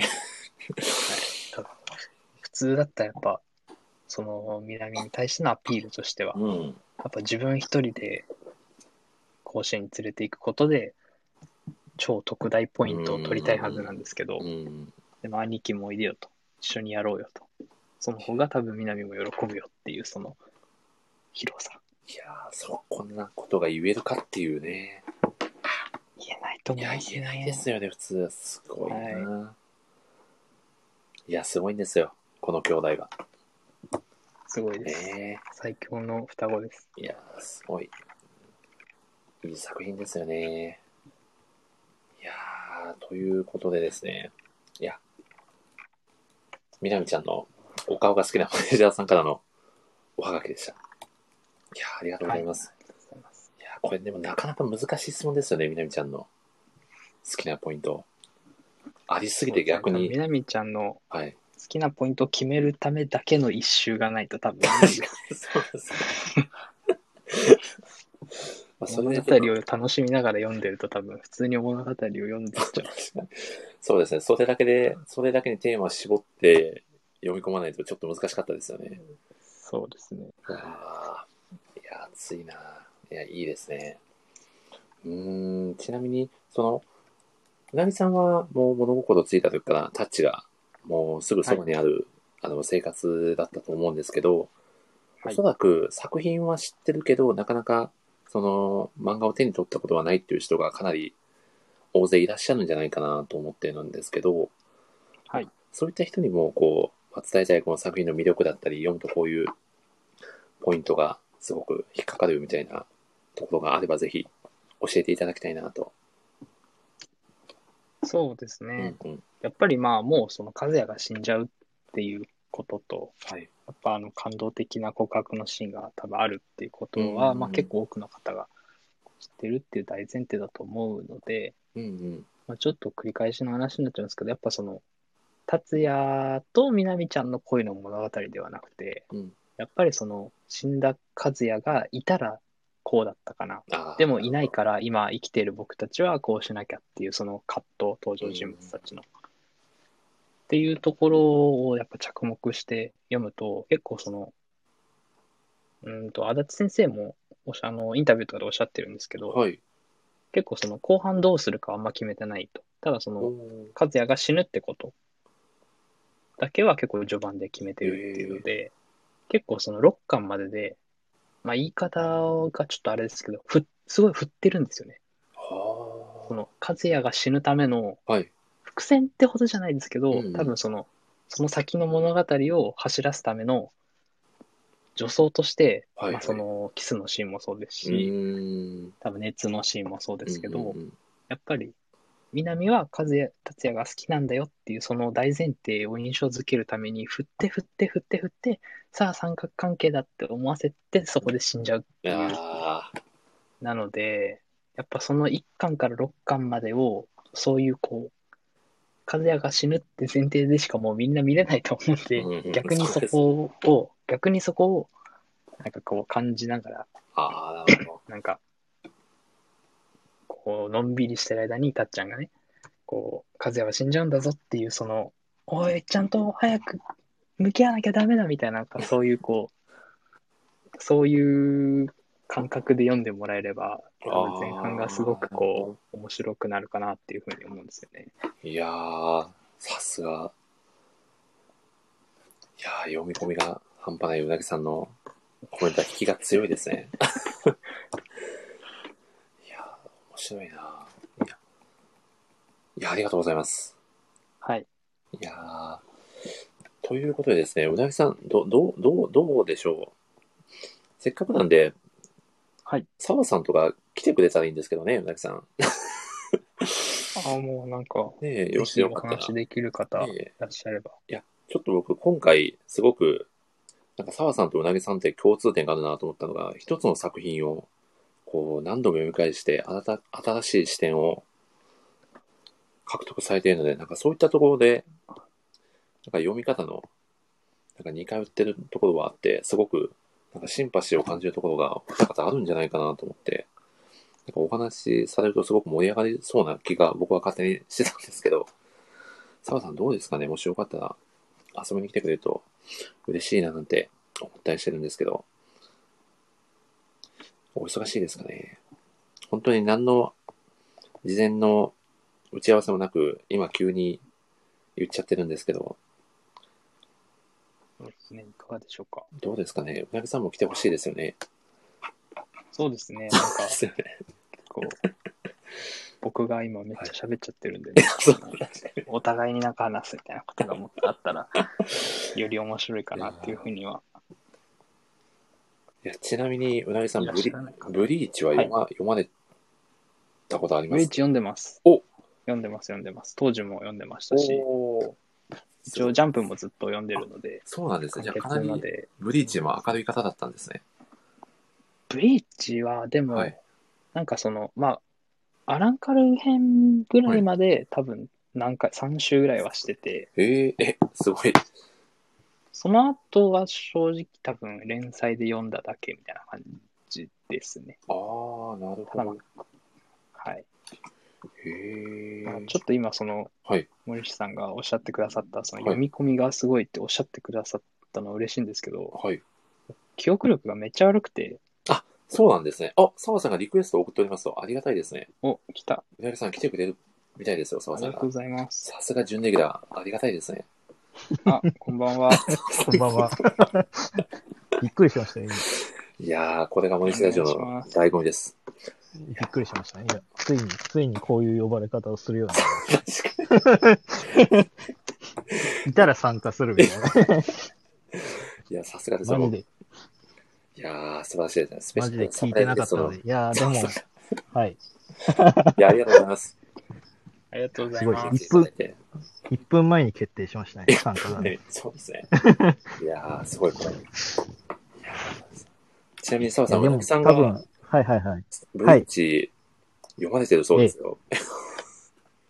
いや、ちょっと趣旨が変わっちゃうので、雑談会とかでやり ましょう。わかりましたそうそう。後半ぶり1回になっちゃうので、ちちょなっみに、うなぎさんのタッチトークを聞かれて、澤さん、いかがでしたはと。いや、多分皆さんそうだと思うんですけど、い。あの、多分すごすぎてコメントできなかったパターンだと思いいますや。いやいやいや。確かに。いやいやいやいいや、や。あの、僕、申し訳ないんですけど、あの、全然読んでないんですけど、うううなんかこう、なんだろう。読み方がやっぱりすごいなと思って、いやー、そうですよね。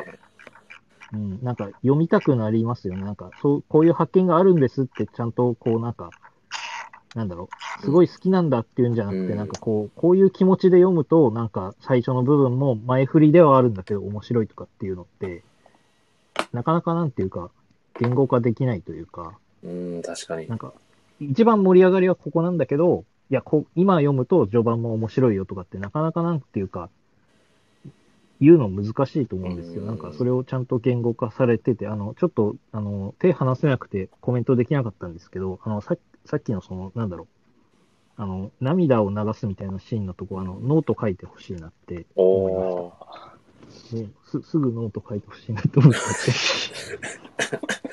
いやなんかあ、の、このラジオき、このラジオにたどり着いた人が聞けるだけっていうにはちょっともったいない話かなってすごい思っちゃっいて。やー、ありがとうございまうなす。ぎさん、澤さんにここまで言われたらもうノート書かないわけにはいかないんいじゃやないでー、すか。いや嬉しいですね。ーす結構ででもぜ、ひ。まあ本当に今、偶然この3名で喋らせてもらってますけど、はいはいやっぱ澤さんのあのブリーチ分析うんうん。は結構なんか影響みたいなのを受けてて、おー。本当ですかなんか今までその、まあ僕今はいこうやって足立満、まあ、タッチをめっちゃ語ってますけど、あんまり分析して読むタイプではなかったんですよ。えー、おーだから結構その、多分50回ぐらい読んでますけど、はい。多分投資で面白い物語を何週も読んでるだけで、うん。ここれがこうかもとか、この時のこれがここに効いてくるかもとか、あんまり意識して読んだことはなくて、えー、ただそのブリーチのあの考察とかを読ませていただいて、うんうんうん。やっぱそういう楽しみ方はやっぱあるよなって思った時に、はい。なんかやっぱこれができるので言うと、やっぱ僕にとってはダッチミズ作品かなと思って、今回そのもう一周読みながら、えーちょっと、そこを意識、少し意識しながら、ここってこういうところに、なんかセリフがつながってるんじゃないかとか、はあったので、結構、じゃなかったら多分本当に、面白いんですよ、タッチみたいな話で多分、終始してたかなと思うので、本当になんか、この、今回読んだ一周に関してはすごく影響も受けつつ、新しい発見がたくさんあったいいえー一周だったなっていうふうに思います。おーいやこのラジオ会があったからこそということですね、うなぎさん。そうですね。いやー、いいことしましたね、僕。ありがとうございます。いや、本当にありがとうございます。な んか今、今より僕に対して言ってくれてるんですよ。すいません あでも本当に、違うもえさんの、そ取らの、れてきしっまかったけもありますね。喋、 喋れるように、なんかその、ここがいいですっていうのはやっぱ、仕込んでおかなきゃみたいなのはやっぱりうああんうんうんうんったのでそ。れは本当にそうですね。まあでもやっぱもう一周読んでもやっぱ好きなシーンっていうのはそんなに変わらないは変わらないんですけど、うんやっぱり印象的なシーンは。そうです。いやたーだまあなんかその澤さんのあのブリーチと対比するわけじゃないんですけど、うんうんはい。多分足立先生は結構インタビューとかでもお話しされてる感じでは、うんうん全然その伏線とかを全然うんうんうんこう組まないタイプ、うんえもー、場当たり的に進んでいく物語で紡ぐタイプっておっしゃってて、まあ、なので結構足立水先生の作品だと、まあ、タッチにもあるんですけど登場時代登場した頃にははい泳げなかったキャラが後半めっちゃバタフライしてるみ たいな確かに、キャラ設定すらぼやけちゃってるみたいな日体感も泳泳げてるようになってましたもんね。最初全然泳げなかったのに。そうなんですよ結構あるんですよはい多分そういうのがあるんで多分なんか分析のしをした時に多分同じここがこの伏線でとかこのネーミングがとかは多分全然ないと思うんですけどおーうんただ、その一人の達也っていう人間描写を追うみたいなところで言うとやっぱその頭からケツまで読むと、あなんかここでこの気持ちの切り替えがあったんだなみたいなのはやっぱすっごい上手なのでうんうんうんそうですねなんか分析、同じ分析でも多分ちょっとそのやり方とか見着眼点とかはいろいろ異なるかもしれないですけど、おーうんうんうんって思いますね。いや、めちゃくちゃいいですね。なんかそれぞれの、こう、なんか読み込んでるお二方ですけど、それぞれやっぱりちょっと視点も変わっていて、なんかお話聞いてうんうんうてんすごい面白いですね。そうですね。なんか、その、さっきお話聞いてて思ったのが、あの、前、その、なんだろう、他の方にも言っていただいたんですけど、僕結構なんか俯瞰して見ちゃってるので、うーん。はいはい。あの、その、なんなんだろう、こう、すごい号泣しちゃうみたいなのは正直ないんですよね、あー僕に言っちゃうと。ああ、なんか、そこは全然違って面白いなと思って。 うん。あとなんかその、みなみちゃんが可愛すぎて、なんか、うわーみたいになってましたけど、いやなん、か、これはそういうのもあんまなかったなと思っいて。や、でうもん澤さん、タッチ読んだらおそらくなりますよ。あ本当ですか。いや、ですよね、うなぎさん。なりますよね、これは。そうですね。ちょっと別格的なのがあるかなと思います。僕あんまラブコメ読まないんですよ。うんうんうん。普段。うんうん他のラブコメ作品、漫画で。なんですけど、やっぱ足立光が、やっぱりどこまで行ってもラブコメが面白いので、うーうんん。うんうんなんかそういう意味でも、やっぱりその、刺さるというか、確かに。はい。こう、刺さる人が多いというか、なるほど、普ね。遍的なかっこよさとか、普遍的な可愛さっていうのうは、結構あるかなと思いますうね。んちなこれみがに、キャプツバの後はタッチですね。キャプツバ、名作メドレーですね、澤さん。そうそうそう。いいですね。サいろッんカなースとポ野球ーツとを。。そうそうそう。いやー、素晴らしいですね。えちなみに、うなぎさんにあの、ご質問なんですけど、はい。あの、さい最後のシーンで、あの、みなみちゃんがあの、つま先を、こう、ちょっと背伸びするシーンがあるじゃないですか。はい。あれって、足立先生が初めてなんですかね、あの描写って。いや、なんか僕も一回それについて調べたことあるんですけど、はい多分初めてではないみたいなんですよね。そうなんですね。なんかあまりにもあのシーンが有名で、もしかして、走りなのかなとか思ってたりしたんですけど。多分まあ、そのあの当時の多分その、有名にしたっていうので言うと多分タッチは大きいと思いますけど、はい。ちょっと僕もなんか大昔になんかの考察のブログかなんか読んで、はいタッチの前にまあドラマかなんかでそういうのがあったみたいなのをなんか読んだことはあるんですけど、はい。あでも僕も正直あれは結構足立光作品の代名詞的に思ってるのうで、んそうですね。やっぱあれすごいですよね。いやキスしてあるれそすごいですのはい上半身というか口元を一切映さずに、まあキスしてるかどうかも言ってはいないんですけど、まあそうですよね。その身長差のある二人のみなみちゃんがかかとを上げるっていうことによって、まあおそらくしてるだろうと。いや、あれはすごい。あ、うなぎさん、そしすて、ごいですアルライター界の朝倉みなみことちゃんめいさんのコメントがですね、よねえー 呼吸を止めて1秒、あなた真剣な目をしたからの、あなたって、たっちゃん、かっちゃん、どっちなんでしょうねという、素朴な疑問のコメントが来ておりますが、うなぎさん、これは、どっちなんですかねあーどっちでもない可能性もありますこのこの考察はしたことなかっ たですね。そうなんでしょう。どうなんでしょうね。ど、どうなんですあかんねまりどっちでもない気もします ね。あ、なるほど。ちゃんめいさん、どうな正んだろう解はどっちもないそうです。うなぎさん曰く。 正解なのか、それ。いやわかんないです。わかんないです。ですけど。わかんないで回すけ答ど。保留じゃなくて、正解なのか。いやー、どうなんでしょうなるほど。えちなみに澤さん、うなぎさんに何か聞いてみたいことってありますかああ、タッチって結構長い、長いっていうか、あのーまあ、そこそこ関数があると思うんですけうど、んはい。なんかその、他の足立先生の作品で、なんかこれから入っても全然なんかタッチの前に、ちょっと、うんうんなんだろう、もう少し短めの作品でこれおすすめですよみたいなのがあれば。ああ、そうですね。それで言うと、うーんと、まあ、僕の足立光先生一番推しは、ラフっていう作品。ああ、なんか、おー水まあでも泳これものじゅそうですね、水泳。ですよね。まあ、11 11か12あるんで、あんま短くはないですけど、まあ、それ以外だと、えっと、9っていう、うん。タッチよりまだ前の本当に足立先生が作品ですよね。前ですね。です足よ立ね。先生がちゃんと売れたかもって言われたのが、まあ、9、みゆきと来てタッチなので、うんうんうんうんまあ、その最初の足立光が売れるきっかけみたいになった作品がないんで、多分これは単行本で言うと、本当5巻とかだと思うんですよね。おなるほーど。映画化されたやつですかね、そと杉浦さんが。ラフラフは映画化されてましたね、実写で。ラフはそうですね、溝端淳平とうん長澤まさみですかね、やおーってましたね。そうです。本当はそう、最初にあの森内さんからはい声をかけていただいた際に、はいまあ、あのた語れるのはタッチで、多分一番好きなのはラフですみたいなあーそうですよね答えをさせていただいて、そうですね、なので、まあ、多分よよ読み込みぐらいでいったらタッチの方が強いので、まあ、うんうんうんすごく今楽しいですけど、うんまあそのタッチ、まあ、どちらか今、タッチ読まれてて、次何かって思ってる方は、ぜひラフ読んでほしいですし、おーちょっとタッチ一回長いなと思ってる方は、全然ラフ先でも面白いと思うので、ラフ読んでいただくとか、でもいいかなというふうには思いますね。ありがとうございます。ありがとうございます。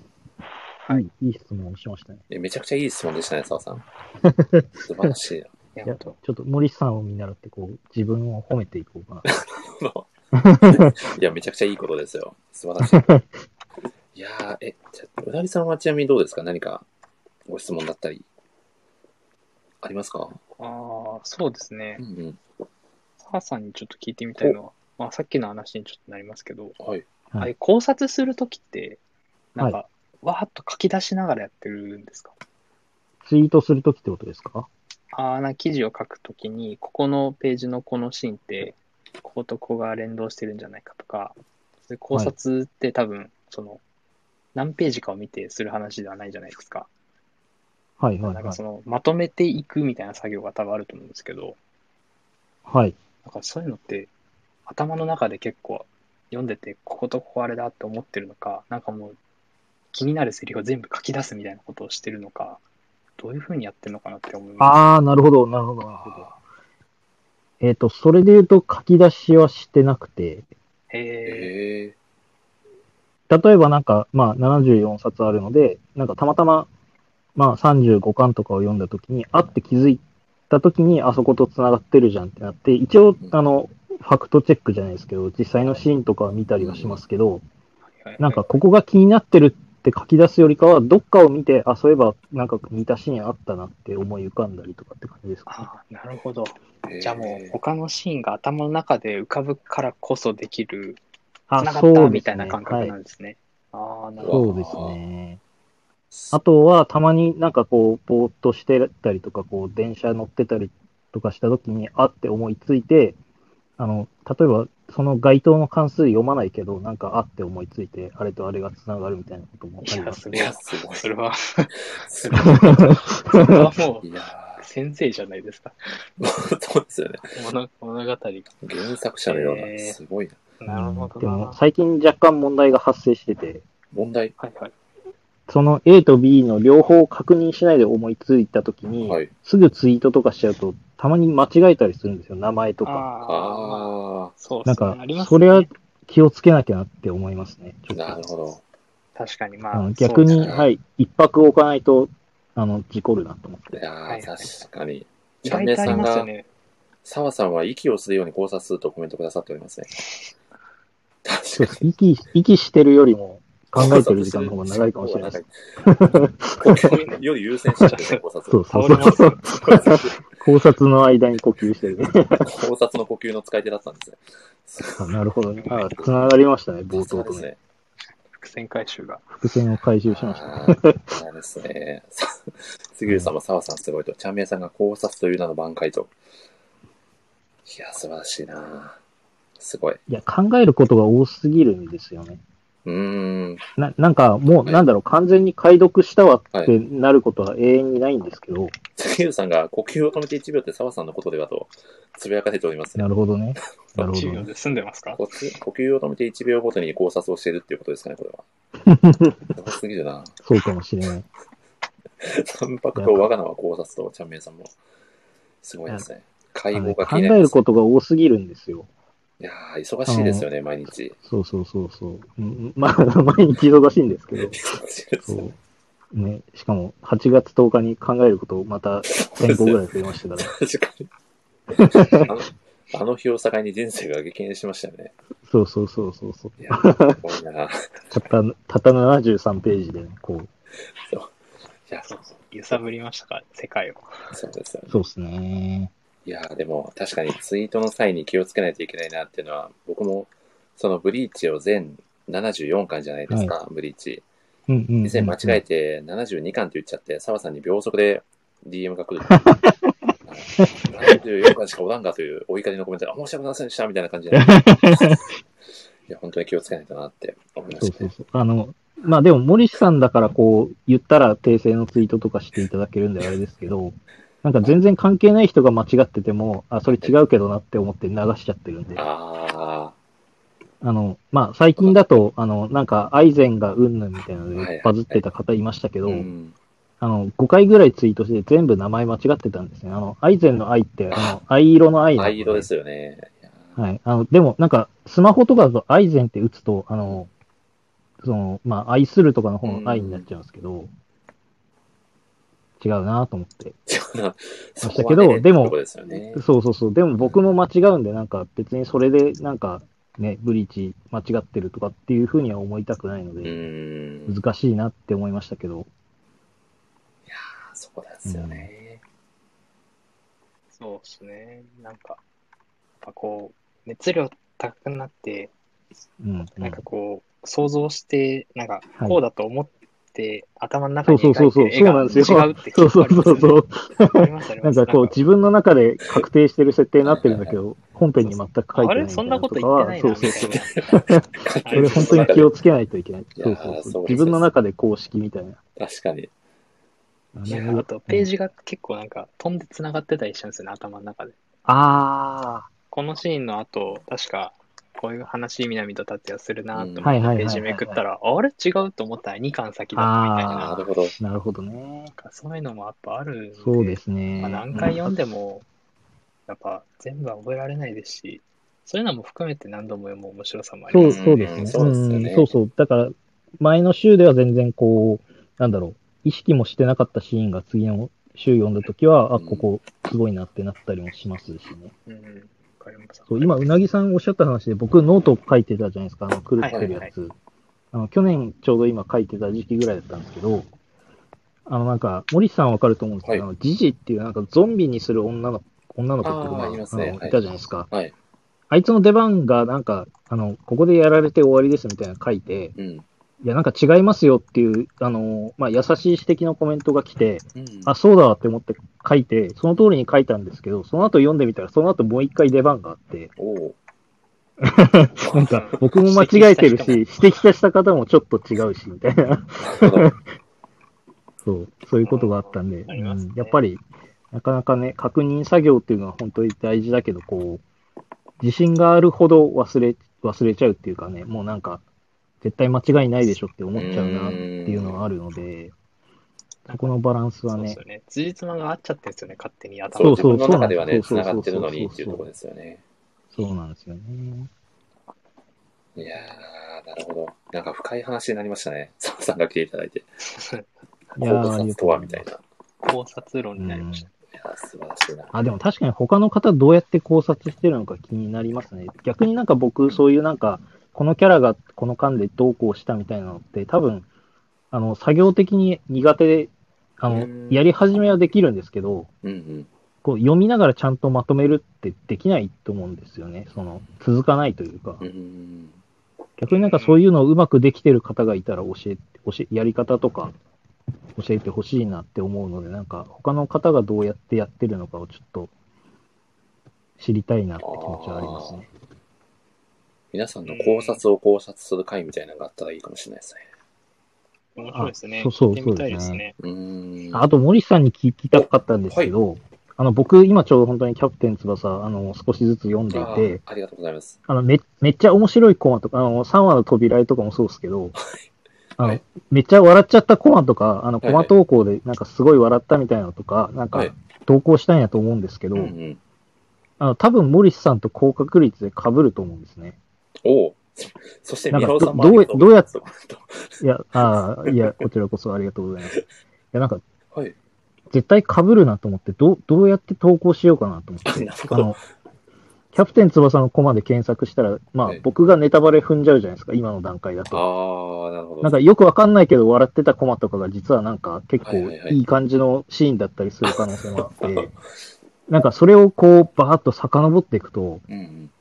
結構ネタバレ踏んじゃう可能性あるんですけあど、ーあの、僕が投稿したコマ森さんもし投稿してたらあの削除依頼かけてもらっていいですかこれもう僕投稿してるんでって いう。 そこは気にしなくても大丈夫だと思うんですけどあ、ね。本当ですかいやあじゃあ全然どんどん全然いいと思いますよ。もうどんどん。あ、じゃあどんどん、はい、被らせていこうと思います。キャプツバ好きはもうキャプツバのことを楽しんでくださってるのを見るだけでも嬉しいので。あ、そうですか。、はいい。や、なんか、ある、あるに迷惑かなと思って、あの、僕が最終的に100コマぐらい登録、投稿して、なんか、森さんと80個ぐらい被ってた。 面白いなと思って。いもう全然、や、面白いんですけど、迷惑だなと思って。どうどうなんですかね。ある的にどうなのかって言われたら、また、そう何微妙な、ところですね何って並んだら、何って言ってるコマが全部2個ずつあるみたいな。あ、でもただ宮尾さんがどんどんどうこうお願いしますよって言ってくださってるんで、あ本当ですか大丈夫だと思います。いいな。はいなるほど。でも、うなぎさん、ちなみに、タッチにも何っていうセリフ結構ありますよね。あります、あります。これも完全結に構多いですね。キャプツバの影響を受けているっていうことなんですかね。おお、そういう、タッチもそうなりますかね、同じボ気ールを、ね。をつけないと、そう、そう繋げてき扱っまてするよ。こはう、いキラーパスを。全作品、キャプツバ起源説が出てくるんですいやか、そうなんですよ。すべての作品はキャプツバに通じているんじゃないか説が僕の中ではあるので、そう、ブリーチも何って言ってるとこあったんですよね。そうなんですよね。しかもジャンプ漫画ですかね。もうこれ完全に影響をあ、受けて違まう、すよ。バーンザウィッチだ。バーンザウィッチが何って言 ってた。そま。うあ、ただ、それを逆に森さんに僕が共有しちゃったので、森さんこれはって言って。謎の共有合戦が始まってますよ。うん。いやー、でも、あれですね。ただ、キャプツバとタッチはかなり始まった時期が近いので、そうです。ほぼ一緒ですよね。そうなんですよ。うんお互い1に、年とかですもんね。おそらくお互いに影響をし合ってるっていうのが正しい解釈なんでしょうね、きっと。うんう。ん。あの時代の表現とかはやっぱあると思いますよね。うんまあ、キャプツバやっぱあもの急に学園ものの描写に入ったりとかするんで、タッチの影響を受けてる可能性はあり ますね。あ、どうぞ、なぎアさタッチの、ん。はい。アタッチのはい、そういう言葉とかでよく言われるのが、あの、ムフフっていうその、スケベなことあをああ、あ。考えたとき。にはい。使うのがあるんですけど、あれって多分ほぼ足立光先生が流行らせえたみたー、いすな。ごい。えー、すごい。発祥なんですね。へえ。そう、なんかでそれを読んで、ああ、なんか当たり前に確かに見るし、なんか使ってるけど、あ、そうなんだ、みたいなのがやっぱ、おーそれ考えるとなんか、ムフフってすごいなと思って、確かにもう、普通にねス、ケベっぽいですもんね。そうそうやでっぱすりね。。スケベの息遣いっぽいですもんね。確かでに。ムフフがもっとこう、ちょっと、エスカレートすると、グフフになる感じとあか。あ。活用してますね。うんそうですね。なんか、そういう面白さもありますね。なるほど。この漫この漫画が実はこのセリフの起源みたいなのってちょっと、なあんあ。か掘っていくと面白そうですよね。うんうんうんそうですね。あと、まあう、ん当時のレジェンドのコラボみたいな話で言うと、やっぱ、タッチの中に高橋留美子先生のサインが出てきたりとか出、てきましたね。あの、ボクシング部かそうらですねセクスに当たってみたいなシーンですようん。ね。ええ。あれ島本はい。和彦先生の出てきましたああね、れですキねャラクターが。炎の転校生の滝沢昇とかが出てきたりとか、やっぱその当時の名優たちみたいなのが、うんうんうん。あの時代に同じしその作品でうん。相ま見えてるのは、やっぱちょっと、おーってなりますよね。ちょっと熱いものを感じますよね。いや、思います。すごい時代だ。これがだから、で僕今、その、タッチとか、うん家にうんあの単行本で持ってて、まあ、その、親の持ってたものがそのままあるので、結構初版のものが多くて、おお。で、初版あ読んであ、るんすですごけい。ど、はいはいそはい。の、結構今多分市場に出回ってるのって2010何年に出た多分新装版とかああ、そなのんか出ましたね。うんうんうんうんう多ん。分その第一冊の頃のやっぱ裏の方のあの販売予定表みたいなのあるじゃないですか。うん。ああ、あるある、ありますね。ああいうの見るとやっぱそのその来月発売とかでうるせえやつらとか出てあるあ、の時代を感じますね。おおすげえみたいなサンデーのその最盛期だみたいなそういうのがやっぱ感じると面白いですね。ああ。その時代のね、漫画の熱みたいなものを感じますもんね確。かにな。そういうのはなんか紙のいいところですね。そうだ、良さですよね。うんいんんんやーそうですねやっぱうーん面。白いって思いますね。うん。いや、いいですね。ちなみに、その僕の考察ではないんですけど、キャプツバ考察で、ある方が調べたところによる と、 はい。通算で何あるが、か通算で何1000回以上出てきてるらしいですね。えあ作ー中え にす。ごいですね。いや、すごいでいすや、よ。だってそうですよ。僕、2巻、二巻か、あはい1巻のどっか忘れましたけど、3ページ連続で出てきましそうですよね。 た。しかも3回のうち2回同じやつが言ってましたから。何そんな言う、いそやんな、言うことあるまあで も、そのキャプツバのね、世界は驚きの連続なんで、もうディフェンス陣はもうみんな何って、もう言うのが当たり前みたいになってるん で。ね、抜かれて何とか言ってる場合じゃない ですよまあ、確かに監督からしたら早く戻れよみたいな感じだと思うんですけね。そうそうそ ど、まうあ、。それはそれでね、いいですよね。なんかその、漫画的な表現といいますか。そうですね。うんううんうん。。いやーいや、だからあの、まあ、あんまり、あれですけど、あの、ブリーチのその、なんだととかも、久保先生がこう意図的になんていうか、うん作品全体のなんか共通ワードとしてう、ん。なんか、わ、わかりやすいものを一個設定したくて、あの、あえて言わせましたみたいなのを最近、あの、ファンクラブの Q&A で回答してるんですけど、そうなんですか。すげえ。だからなんか、そう、そういうことですよね。さっきのムフフとかもそうですけど、なんか、こう、わかりやすい記号としてセリフの形で出してるみたいなのって、なんうんか、確やっぱりなんかそういうのが、こう、浸透していくのがヒット作のなんか強さなのかなって気がしますよね。うーん。そうですね。なるほどですね。えー、面白いですね、そういうの。そうなんですよ。あの、ファンクラブの宣伝じゃないですけど、あの、まあ僕以外にあんまり毎日ブリッジの話してる人そんなに見かけないんですけど、あの、じゃ、若干今その考察とかがこう、もう一回盛り上がってるのって、あの、ファンクラブ限定で久保先生がそういうなんていうか作品とか作品作りの話をどんどん回答してくれてるからなんですようね。うーん。ん。 まあ、それ材料が投下されてるってことですもんね。あ、そうなんですよ。そうなんですよ。確かにそうですね。はい面白いですよね。僕も結構そそうなんでのすよ、。うんう足立ん光本っていうのが何年か前にああ、ありますうね。んサンデー系は、うん、結構出てますね。もうもう一冊丸々足立光のうんうんうんうん。超ロングインタビューが載ってるんですけうんうど、んこれがやっぱファンからすると、そうだったんだ、みたいな、うんめっちゃ面白い。そうそうなんだよなで。すね。新し結い構発、見がすごいですよね。うんそううですねん。それこそこれ読んで、あ、もしかしてじゃああのシーンってこういうことだったのかっていう、そのきっかけになったのは結構あるんで、うん。 うんうんうん。、まあ、もし、足立みつるめちゃめちゃ好きですって人がいれば、 ぜひ買ってみてください。お宣伝が。はい。いや、本いい当ですにね面白いんで。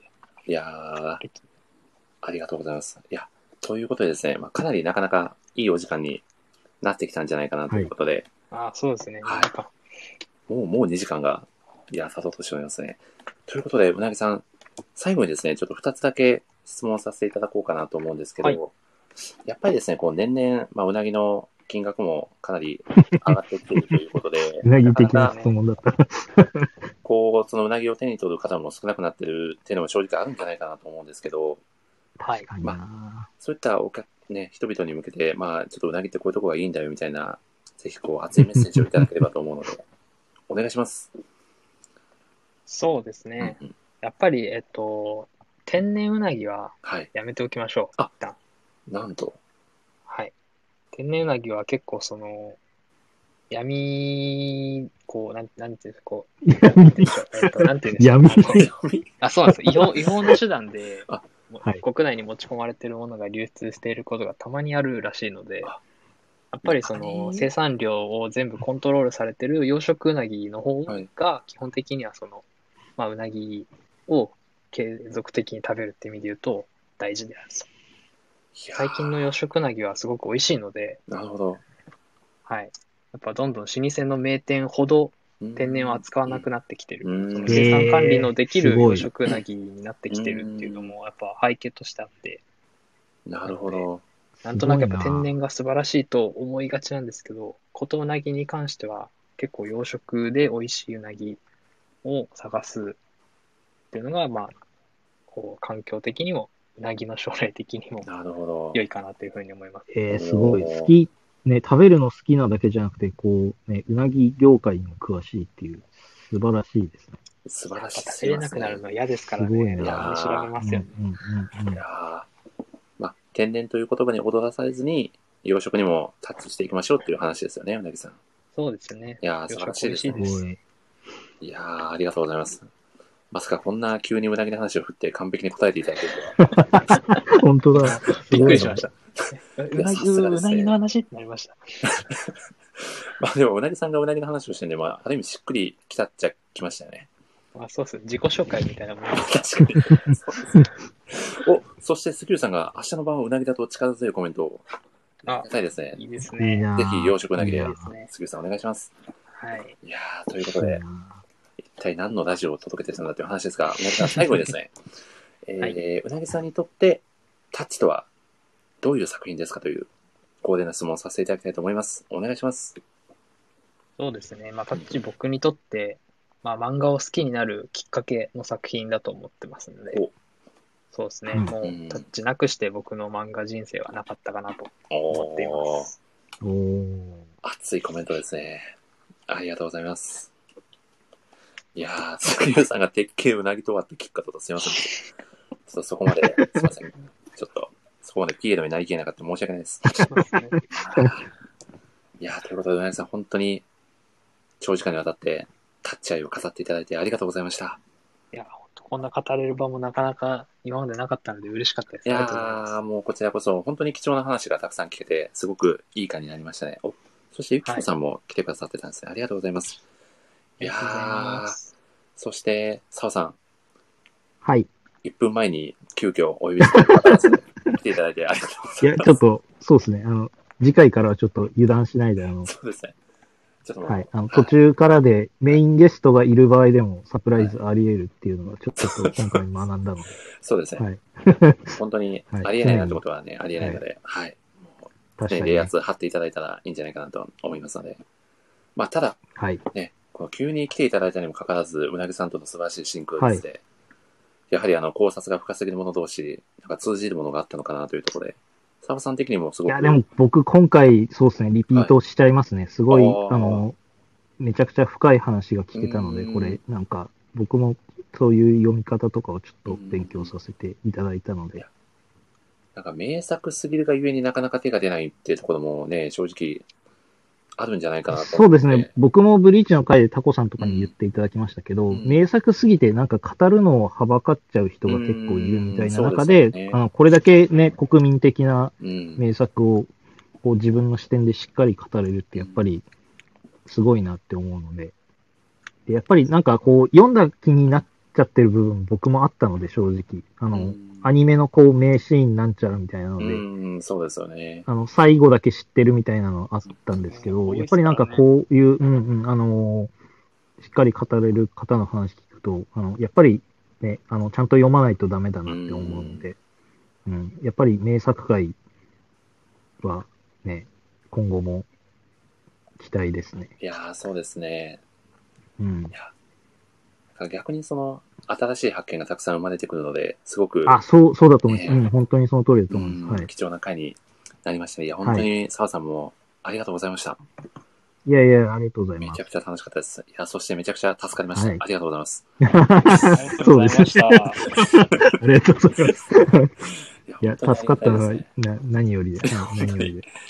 いやー、素晴らしかったですね。あ、じゃあ最後にですね、ちょっとうなぎさんにラジオ自体の感想もぜひお聞かせいただければなと。うんうん今日はいかがでしたか、いや本当うなぎにさん。めちゃくちゃ楽しかったですあね。ー、やっ嬉しいです。ありがとうごぱざいますり。、ぱ、まあ本当皆さんおっしゃる通りで、うんやっぱ、うんみなんとなくタッチって読んだことあるような感じがしてうんうんそうなんでるすよねじゃないですか。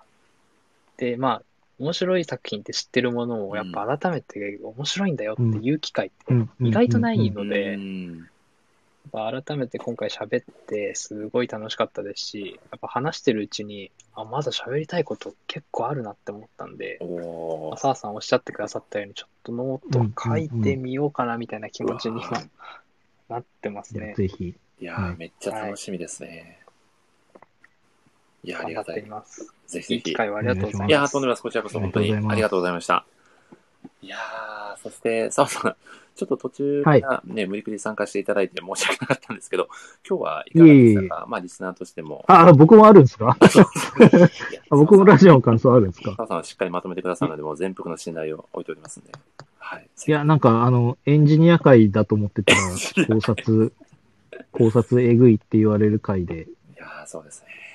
いや、非常に、うん。いや、な、なんだろう。うんやっぱりその作品だけ語ると、その作品の話だけになっちゃうと思うんですけど、なんか、この分野に強いというか、なんかこの書き方に強いみたいな人をゲストで、まあ今回僕呼んでいただいたので、あんまり自分で強いとかっていうのはあれですけど、なんか、はいまあうなぎさんの話を踏まえて、なんか、こういう読み込み方をしてる人をゲストにって呼んで、あーなんかそれで話し合って今回なんかすごいいい回になった気がするので、うんなんかまた新しいね、アプローチというかなんうかんゲストの呼び方のヒント的なのがなんかできたのかなって思うと、読んでいただけて、すごい良かったかなっていういやーふ嬉しいでうすにあり思いがとうまございましたすね。はい。はやいいー。まあ、そしてですね、やっぱ何が嬉しかったって、あの、僕、ええ。そのタッチを、まあ、ちょっと知ってる気うにんうなっん。てたんですけど、実は際いに、はいはいはい。あの、前回読ませていただくと、もう本当に表面上しか知らなくて、全然10分の1もうん僕、うんうん。あの、感じといてなかったなっていうのが、改めて作品を読むとうんうんうん実感できたので、本当に、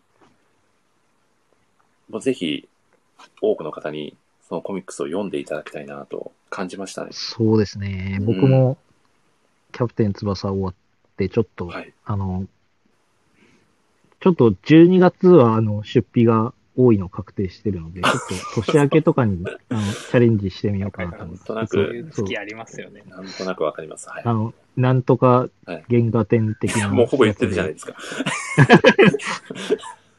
あの、多分、こう、漫画関係だと、割と史上最高額ぐらい散財すると思うおおので、。すごい。そうな、うん万円の複製原画を何種類買わないといけないのかみたいな勝負になってるので、なるほど。すごいちょ戦っいがと始まそったそれとか、あの、はいまあ、その年明けたら引っ越しとかが多分あるので、ああ、なるほど。なんかそれが落ち着いたらちょっとね、あの、タッチを読んで、こう、気持ちを切り替えようかなとああ、いいですね。思いますので、うん。あの、また読んだら、うなぎさんになんか雑談会とかで、こう、あ感想とかをお伝えできたらなと。いいですね、いいですね、めちゃくちゃ。はい。ぜひ。いやー、はい楽しみですね。はい。杉浦さんがブリーチアイを貫いていてかっこいいと、澤さんに賞賛のコメント が。おこれは、2回目ありますかね。これはブリーチ、ブリーチ2回目ですか本放送の。あ、そうそうそうですね。あはい、そうそでもそれは、あれですね、はい原画展前後あたりでちょっと澤さんの熱量をぶつけるラジオ会をぜひ、原画展終わりぐらいがいいんじゃないですかう。そうですね。10、10回ぐらい行った後でやりましょう か。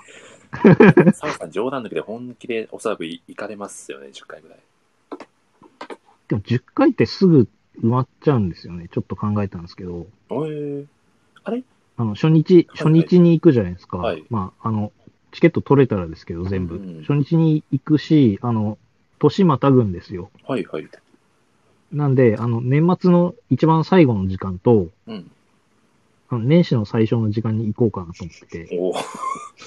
ブリーチね。とか、あのブ、リーチね、始まはい、る。あの、そうそうそう。で、あの、原画展の最終日の最後の時間とかも行こうかなと思ってて、すごいそうするともう 4, 4回埋まってるんで、確かにもう、半分はクリアしてるぐらいの。あと6回だとなんか仕事早く終わった人が行けるなと思って、おー10回よ余裕説が。あ、平日はなんかチケットがこう時間帯してないみたいで、はい、じゃあ、いつ行っても大丈夫みたいな感じなんですかね。土日だけ指定みたいな感じなので、ははい。いはい。おーまあ、10回はいけるなっていうなるほど。すごいな感じなので、はい。いやー これは、あれですか、澤さんの原画展、はい。はい解説ノートが10日連続みたいな感じで、また書かれるっていう可能性もあるっていうことですかいやーどうなんですかね。内容あんまこう書いちゃうと、行く人の目に触れたらちょっと微妙かなっていう気はするので、原画展が終わったタイミングで公開みたいな感じですかね。タイミングで言うと。か、まあなんかネタバレありますよあってーなる、ほどこう注意書きをした上で、まあ、あのう、ノートにちょっと空白を設けてとかって感じですかね。わあ、でもどの道めちゃくちゃ楽しみにしてますんで、ぜひ。はい。はい。そして、キャプツバノートも楽しみにしてますんで。そうですね。そうですね。ういやん、ーちょっと澤さんがどんなね、感想を抱かれているのがすごく気になっているので、いや、でも一巻からめちゃくちゃ面白いっていうか、なんか、嬉しいですね。なんだろう、こう、割とスーパーサッカー的なのをなんか想像しちゃってたんですけど、 はいはいまあ、あの、最初の丘の上からめっちゃシュートするやつはちょっと、うんって思いました けど、確かに。小学生でもなんかね、こう、しそうそうそう、し試合始まってみるとなんていうか、すごい、あの、なんだろう、しっかりした試合になってるなって感じたうんのあーで、いやなんか嬉しいです全ね然、なんか、うん、面白いですね。あでもそれこそ、多分僕がタッチ抱いてた感想に近いものがあるのかもしれないですね。ああ、そうですね。ちょっと、うんなんか先入観みたいなのがあるので、うんまあ、ちょっと美咲くんなんか僕も転校してくるから試合出ていいでしょみたいなことを言ってた時 も、うんって思いましたけど。割合引っかかるポイント がちょこちょこある感あ、じそうでですね。ああとなんかお父さんの都合で十数回転校してるみたいな、なんか、すね。お父さんが結構ひどい男で、あの、そう美そ咲うそくうんに自分で手続きとかさせに行きますから ね。あ、そうそうそう。あの、転校の手続きしてこい、 みたいな言ってて、ちょっと、これ、そうそう、これダメでしょ。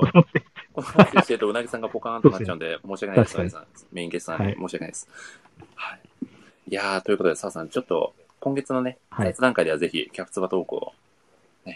そうですね。ちょっと全巻読破難しいかもしれないので、霧のいいところまで、そうですねあ霧の、のいい一と旦ころおまで伝えできればなと思いますんで、はいこ。ちらも楽しみにしておりますので、いや、はい。あの、読量でどんどん、あのあ、小出しはしていこうと思ってありるのがたいですね。ありがとうございます。はいい。やーということで、最後にですね、ちょっとだけ次回のラジオ放送のあ、えー告知をさせていただこうと思います。えーは次回はですね、えー久しぶりのイベント会を、えー計画しておりまして、えーはい来週ですね、9月の18日の夜21時からですね、はい。なんとですね、うんうん今回ははい。推しのアルライターさんをプレゼンする、推しライタープレゼン大会を計画しております。はい。これがですね、まあ、僕の、まあ、盟友と言っていい、リアルカフのアブタクさんとですね、はい。初の WMC を組ませていただいてですね、まあ、二人でちょっと司会進行しつつ、えー、あのライターさんに、かつ、実は今コメント欄にもいらっしゃる宮尾さんにもですね、まあ、ご参加の、ね、いただけるということをちょっと聞いておりますので、まあ、総勢おそらく、まあ、8名、9名ぐらいにはなるんじゃないかなと思うんですけど、はい。ご登壇いただいて、まあ、その方の一押しのアドライターさんの魅力を語っていただくという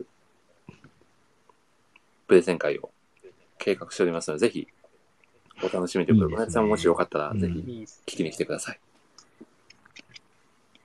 まあ、もしよかったら、小さ夏っさんきうなに。ぎ、うん、はそいうそうそう、さっきうなぎさんに言っていただきましたけど、なんかはいね、すごい、なんか、僕がやってたのを見てやるようになりましたとか、すごい嬉しかったので、いやー、そうですよね。めちゃくちゃいやーなんかそうこですねう、テンション上がりますよね。そういうこと言っていただけるそと。うそうそうそう、うんだから来週もね、そしたら8人、9人がこう、うん嬉しい気持ちになるという、うーん。確かにそうですいねい。おいい互い企に画がまた、うんうん、うんハートフルな企い画や、ですね。そうなんですよ。そうですねま。あ、やっぱりその人のこうライターさんの、まあ、いいとこだったり、うんうんすごく自分もこういうとこがすごくいいなと思いますみたいな話がこう飛び交うようなはい時間を共有できるとすごくいいんじゃないかなと思いましていいですね。 企画させていただきます実は澤さんも参加予定という噂を聞いておりますが、そうですね。なんか知らんぷりしてましたけど、撮る予定あります ね。スランプにしなんまし、かた。おうおうみたいな。 そうそう。なんか、いいですね、とか言ってるけど。 普通に聞いててあり出がるとうございます。はもい。いやし、今ちょっとぼボケて、はい、あの、あそ全う然、あの、お伝えしてると人と違う人のことを褒めようかなって言おうと思ってたぐらいなんで。あぜひね、澤さんもちょっと、あの、はい動画用意して来ていただければと思ってますので、よろぜしくひぜひ、はい。お願いしまいすや。ー、杉内さんも聞きに行きますということで、いやー、本当にいつもありがとうございます。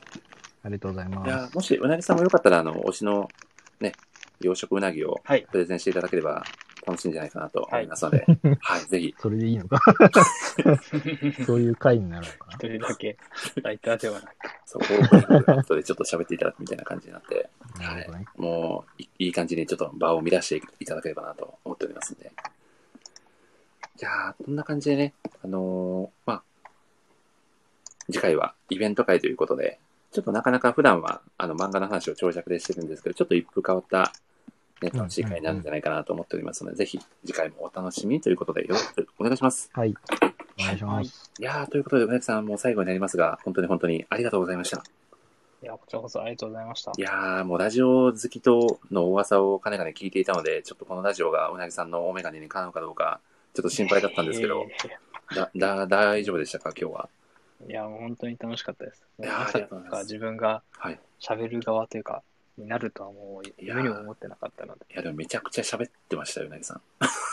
まあ、めちゃくちゃおしゃべりなんですよ。いや、そうなんですね。めちゃくちゃおしゃべりなので、ちょっと抑えたぐらいの気持ちではいるんおですけど、ーいや、でも本当に作品の魅力バンバン飾っていただいて、すごく、あの、聞いてる側もめちゃくちゃ楽しかったので、またぜひ遊びに来ていただければと思いますので、はい、ぜはひい読んでいただければと思います。ありがとうござい本当まにす。ありがとうございます。ではですね、うなぎさんはあの初めてになるかと思いますが、あの最後にですね、僕が、ではまた次回の放送でお会いしましょうと言った後に小声でせーのと言いますので、みんなで一緒にさようならと言っていただければと思います。はい。過去2回ぐらいしか成功してないので、ちょっとね、今回も。あ、でもなんか前回いい感じでしたあよ。、本当ですかはい。アーカイブで聞いたらなんかほぼ揃ってて、なんおとっと思いました。ちょっはとい。今回もね、いけるかもしれないですねぜ。ひはい考察力のね、前回の、今回なんでね大丈夫かな前回の揃い、揃い具合を、前回のそういう具合いうただなきぎたいでさんすね。も全くどうしたらいいんだって感じですよ ね。いや、まあでもね、ここまでね、これね、そう、ララグがあるから、どうなあーのそうなん森で木すよさんよりちょっと早く言ったらいいのかそうですね、ちょっともう、な。あ、なるほど、なるほど。あ、わかりました。はい、僕がせーのって言ったぐらいでもう、澤さんさようって言ってくれたぐらいでいいと思います。はい、あ、やってみます、やって OK みでます。す。ちょっとうなぎさんもよろしくお願いします。はい、はい、ではいきますよ。ではまた次回の放送でお会いしましょう。せーの、さよさうなら。おこれは完璧じゃないですか。素晴らしい。お、あ、本当でますかさ。かありのが、とうございます。澤さん、うなぎさん、本当おにあタりイがとミうンございグました掴。んだかもしれない。ありがとうございあまりがすと。うございました。えー、気に入ってくださった皆さん本当にありがとうございました。あさりようなら。はーい、さようなさよらう。なら。